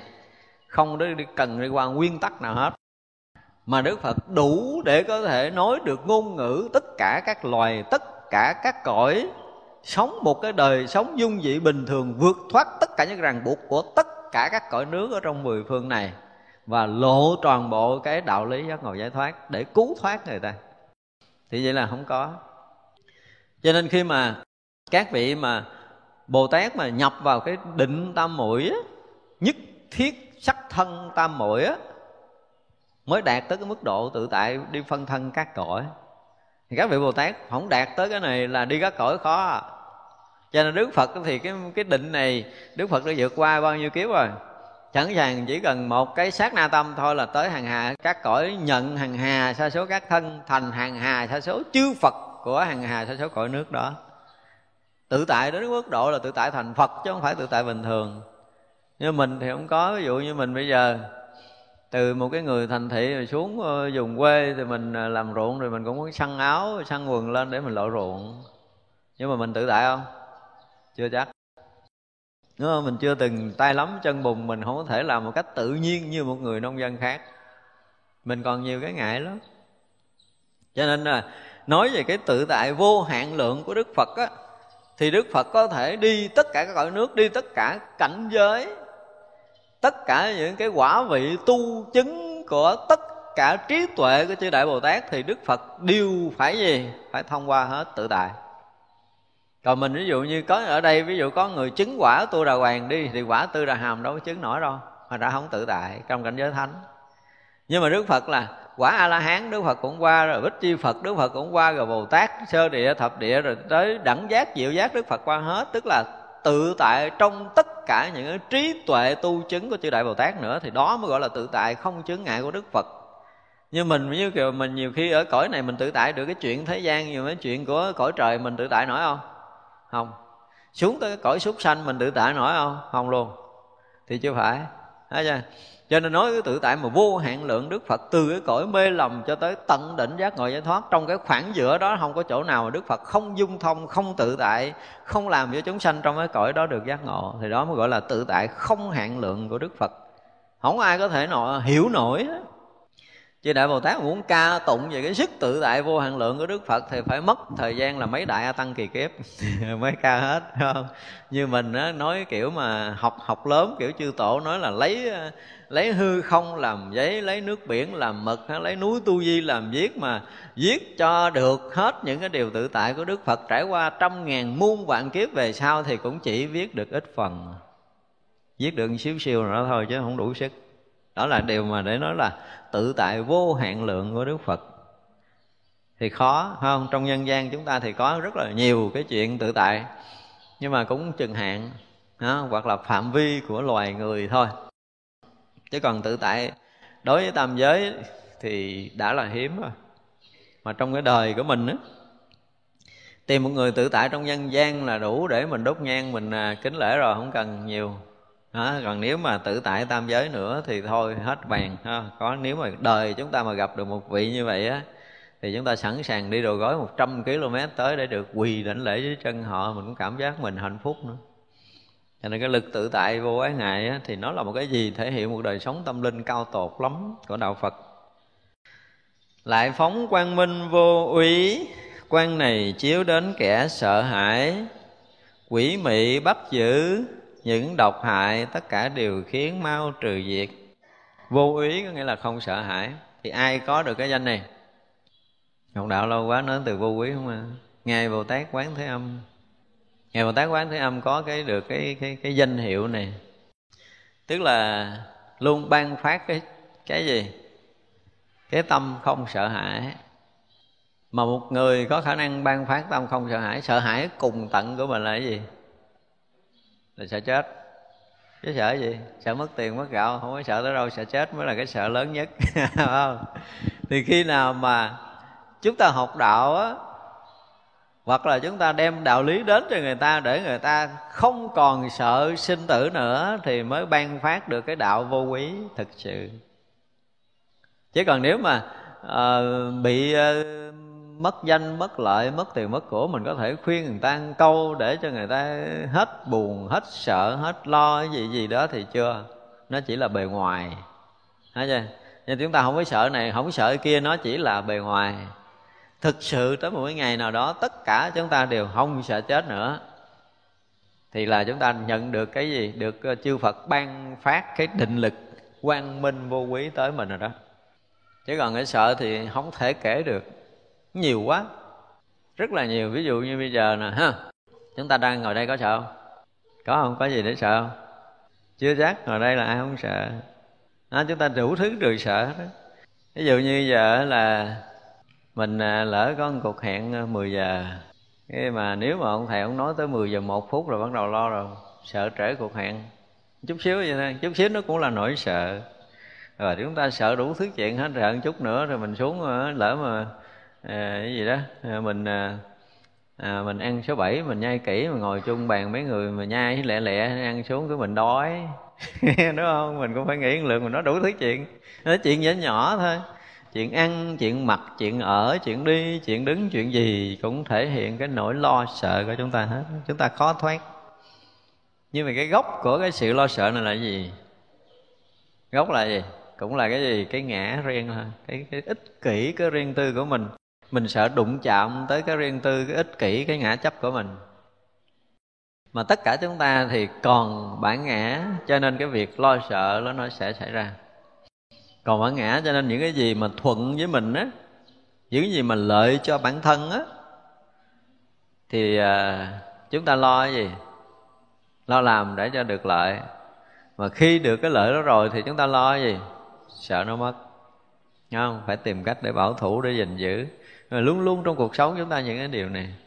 Còn nhỏ thì lo học không bằng bạn, rồi lớn lên rồi ra trường thì mặc mình áo áo mình không bằng áo người bên cạnh.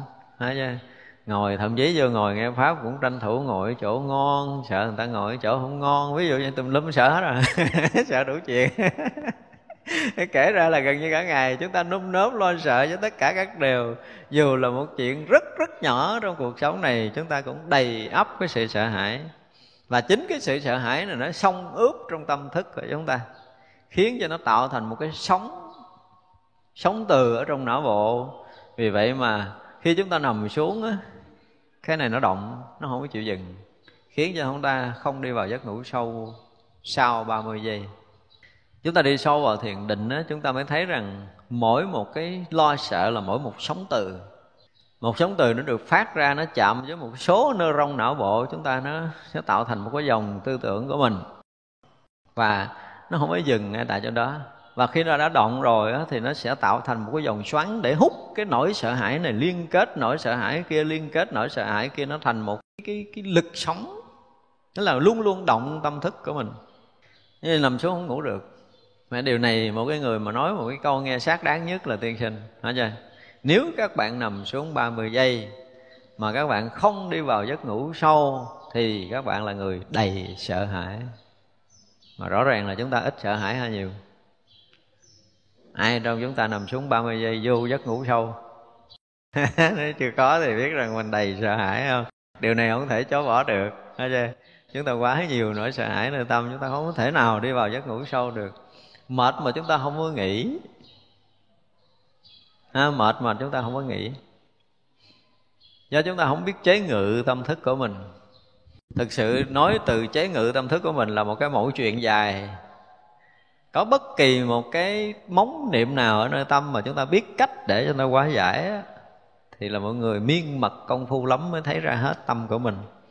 Chứ còn ví dụ như ngồi đây chúng ta thích chúng ta không thích là chuyện khác rồi nó tạo hai cái sóng trường khác nhau à.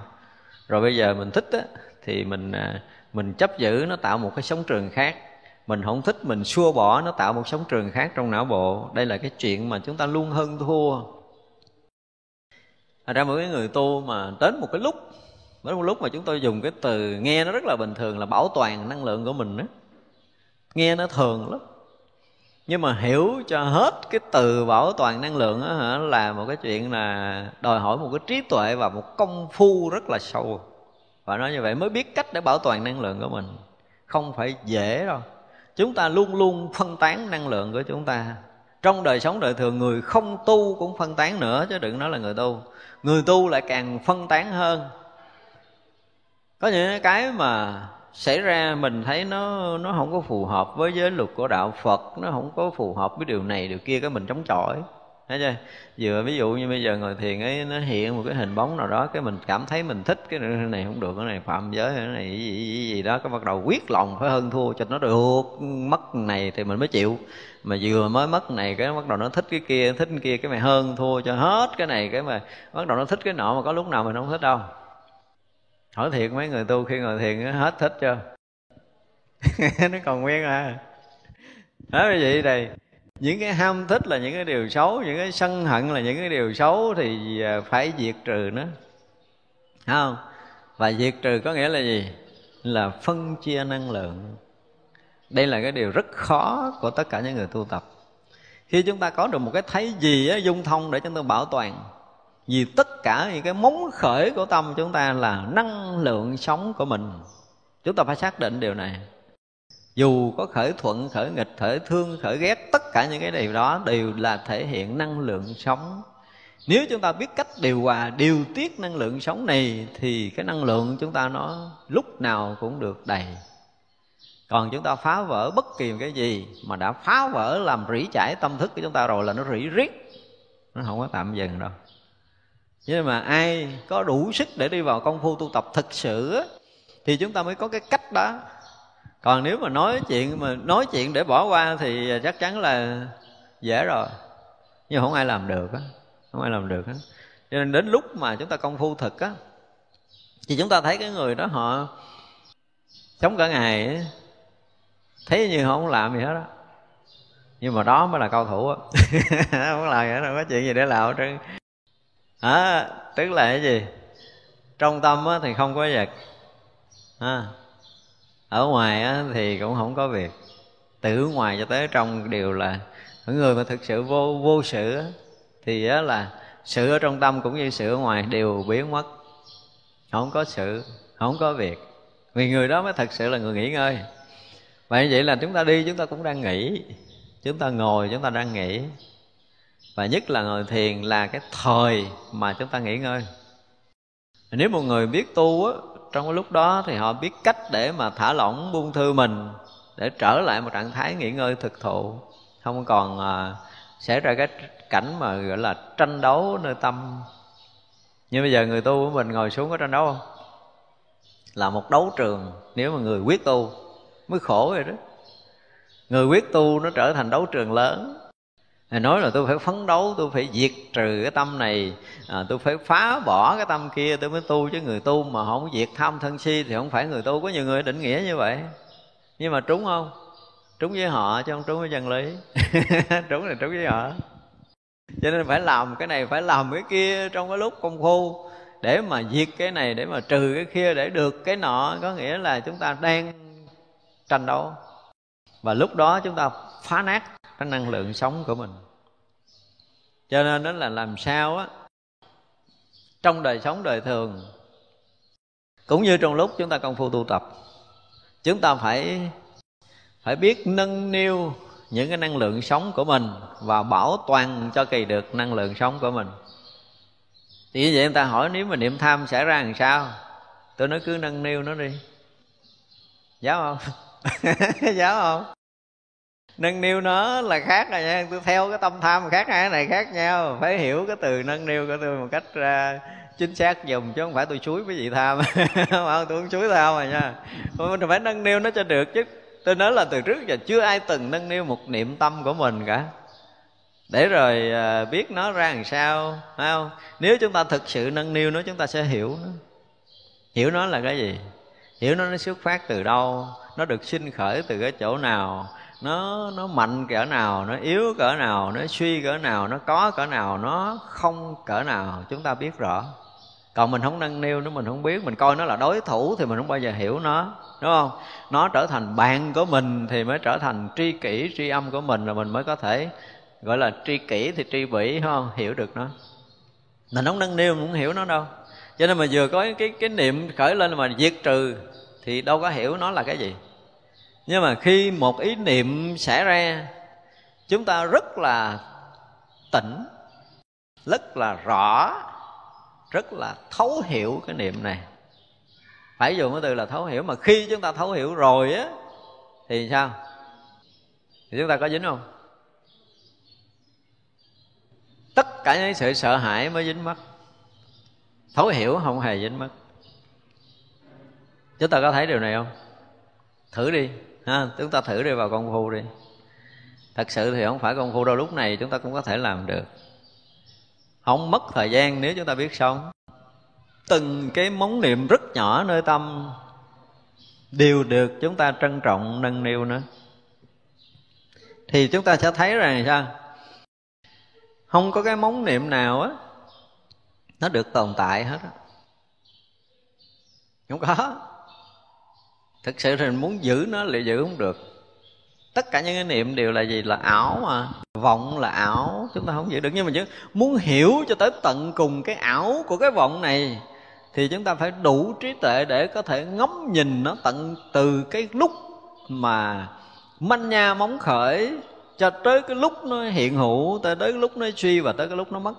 Chúng ta phải thấy được bốn mặt của nó, thì chúng ta mới thấy hết được một niệm nhưng mà người tu từ xưa giờ không ai thấy hết niệm hết mà không thấy hết một niệm là sẽ không thấy được niệm nào nữa. Chúng ta làm càng từ đó rồi sao làm càng thôi à. Người tu là người làm càng. À, cứ niệm khởi diệt niệm khởi diệt niệm khởi diệt cứ nghĩ là mình tu nhưng mà thật sự là người làm càng không biết không hiểu gì người ta là thù hay là là bạn mình cũng không cần biết. Cứ lo diệt vọng là được. Mà tất cả những cái công phu kiểu đó là công phu mù. Không phải là trí tuệ cho nên chúng ta thấy cái từ mà tuệ tri trong tứ niệm xứ là một cái gì? Đó nó tuyệt diệu và nó là trí tuệ của nhân loại. Tuệ tri, rõ biết. Không làm gì hết trơn á. Nhưng mà không rõ biết là không được. Người có trí là người rõ biết mình trong mọi lúc. Thì những cái manh nha rất nhỏ cũng được mình rõ biết tường tận từ đầu cho tới cuối. Thì đó gọi là nâng niu một ý niệm.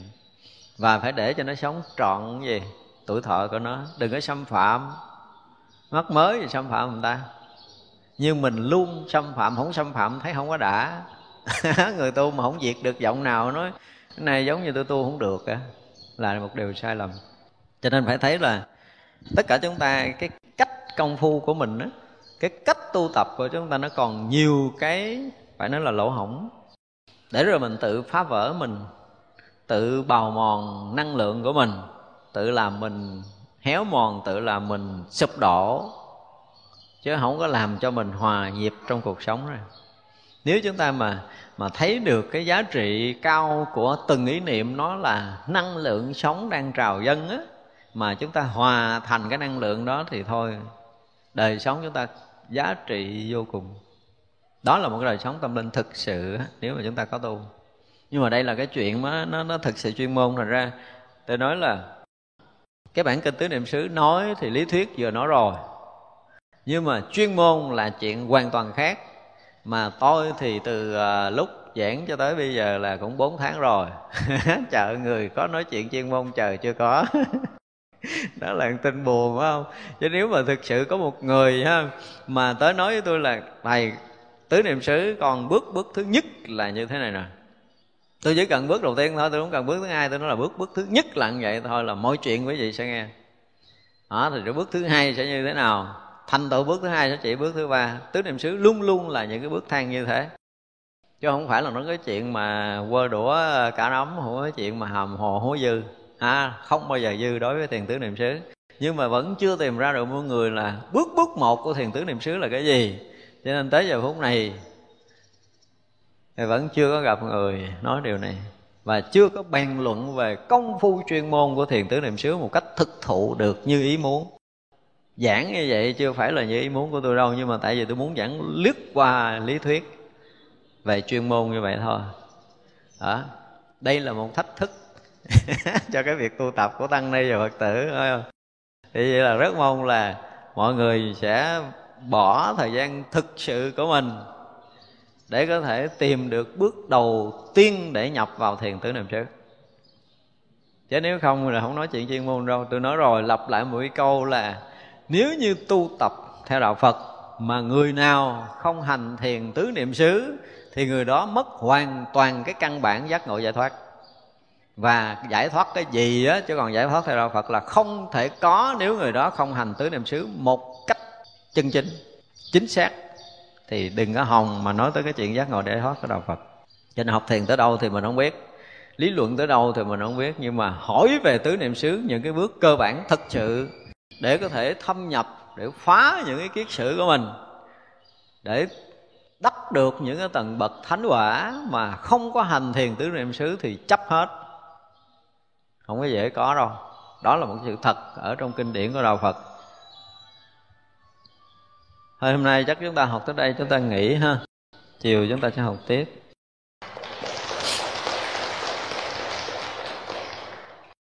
Nói gì à, chắp tay hồi hướng chúng ta nghỉ. Chúa à, sanh à, vô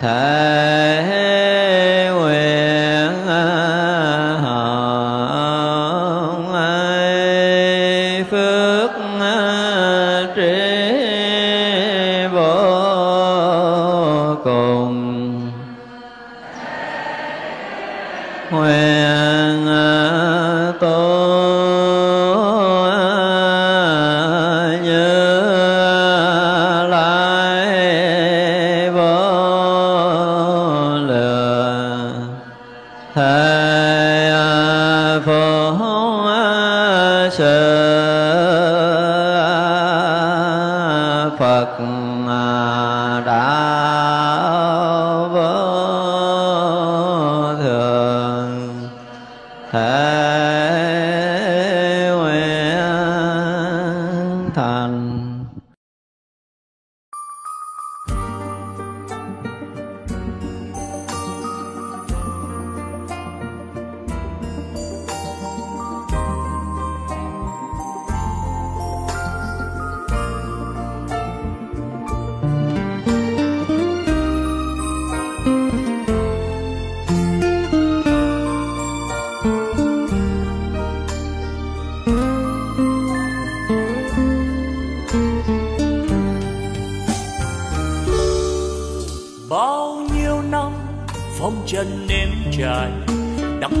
ngọt bùi đủ để yêu thương.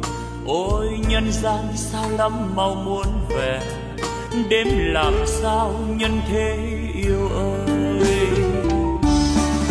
Xin tạ ơn những gì đang có.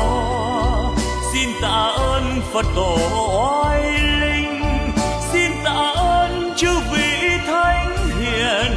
Xin tạ ơn đất trời sống.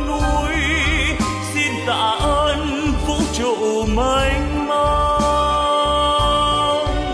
xin đa tạ, xin trọng ơn tất cả đã cho tôi hương vị cuộc đời, đã cho tôi vị ngọn trần gian, đã cho tôi niềm đau nhân thế, đã cho tôi trí huệ tuyệt vời. Để bây giờ đạo đời tỏ ràng ánh đạo vang tỏa khắp nhân gian. Ôi cực lạc, ôi niết bàn miên việt ôi thế giới muôn ngàn hoa rộ nở, âm nhạc reo vui khắp chốn trần gian. Nếu ai biết ta bà vui đến thế, đạo diệu màu tỏ dạng nghìn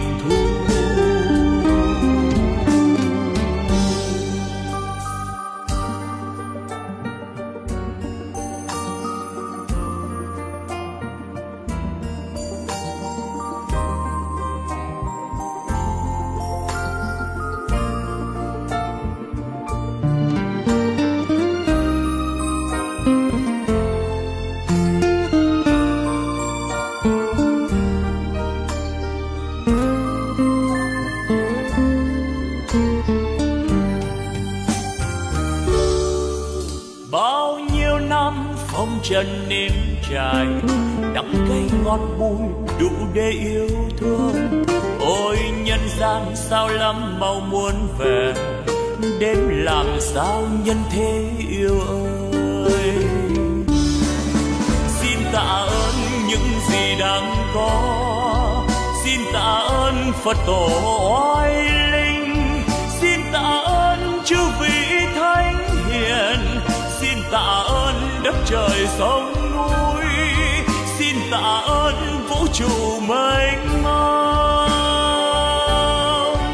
Xin đa tạ, xin trọng ơn tất cả đã cho tôi hương vị cuộc đời, đã cho tôi vị ngọt trần gian, đã cho tôi niềm đau nhân thế, đã cho tôi trí huệ tuyệt vời. Đạo đời tỏ ràng ánh đạo vang tỏa khắp nhân gian. Ôi cực lạc, ôi nghĩa bàn miên việt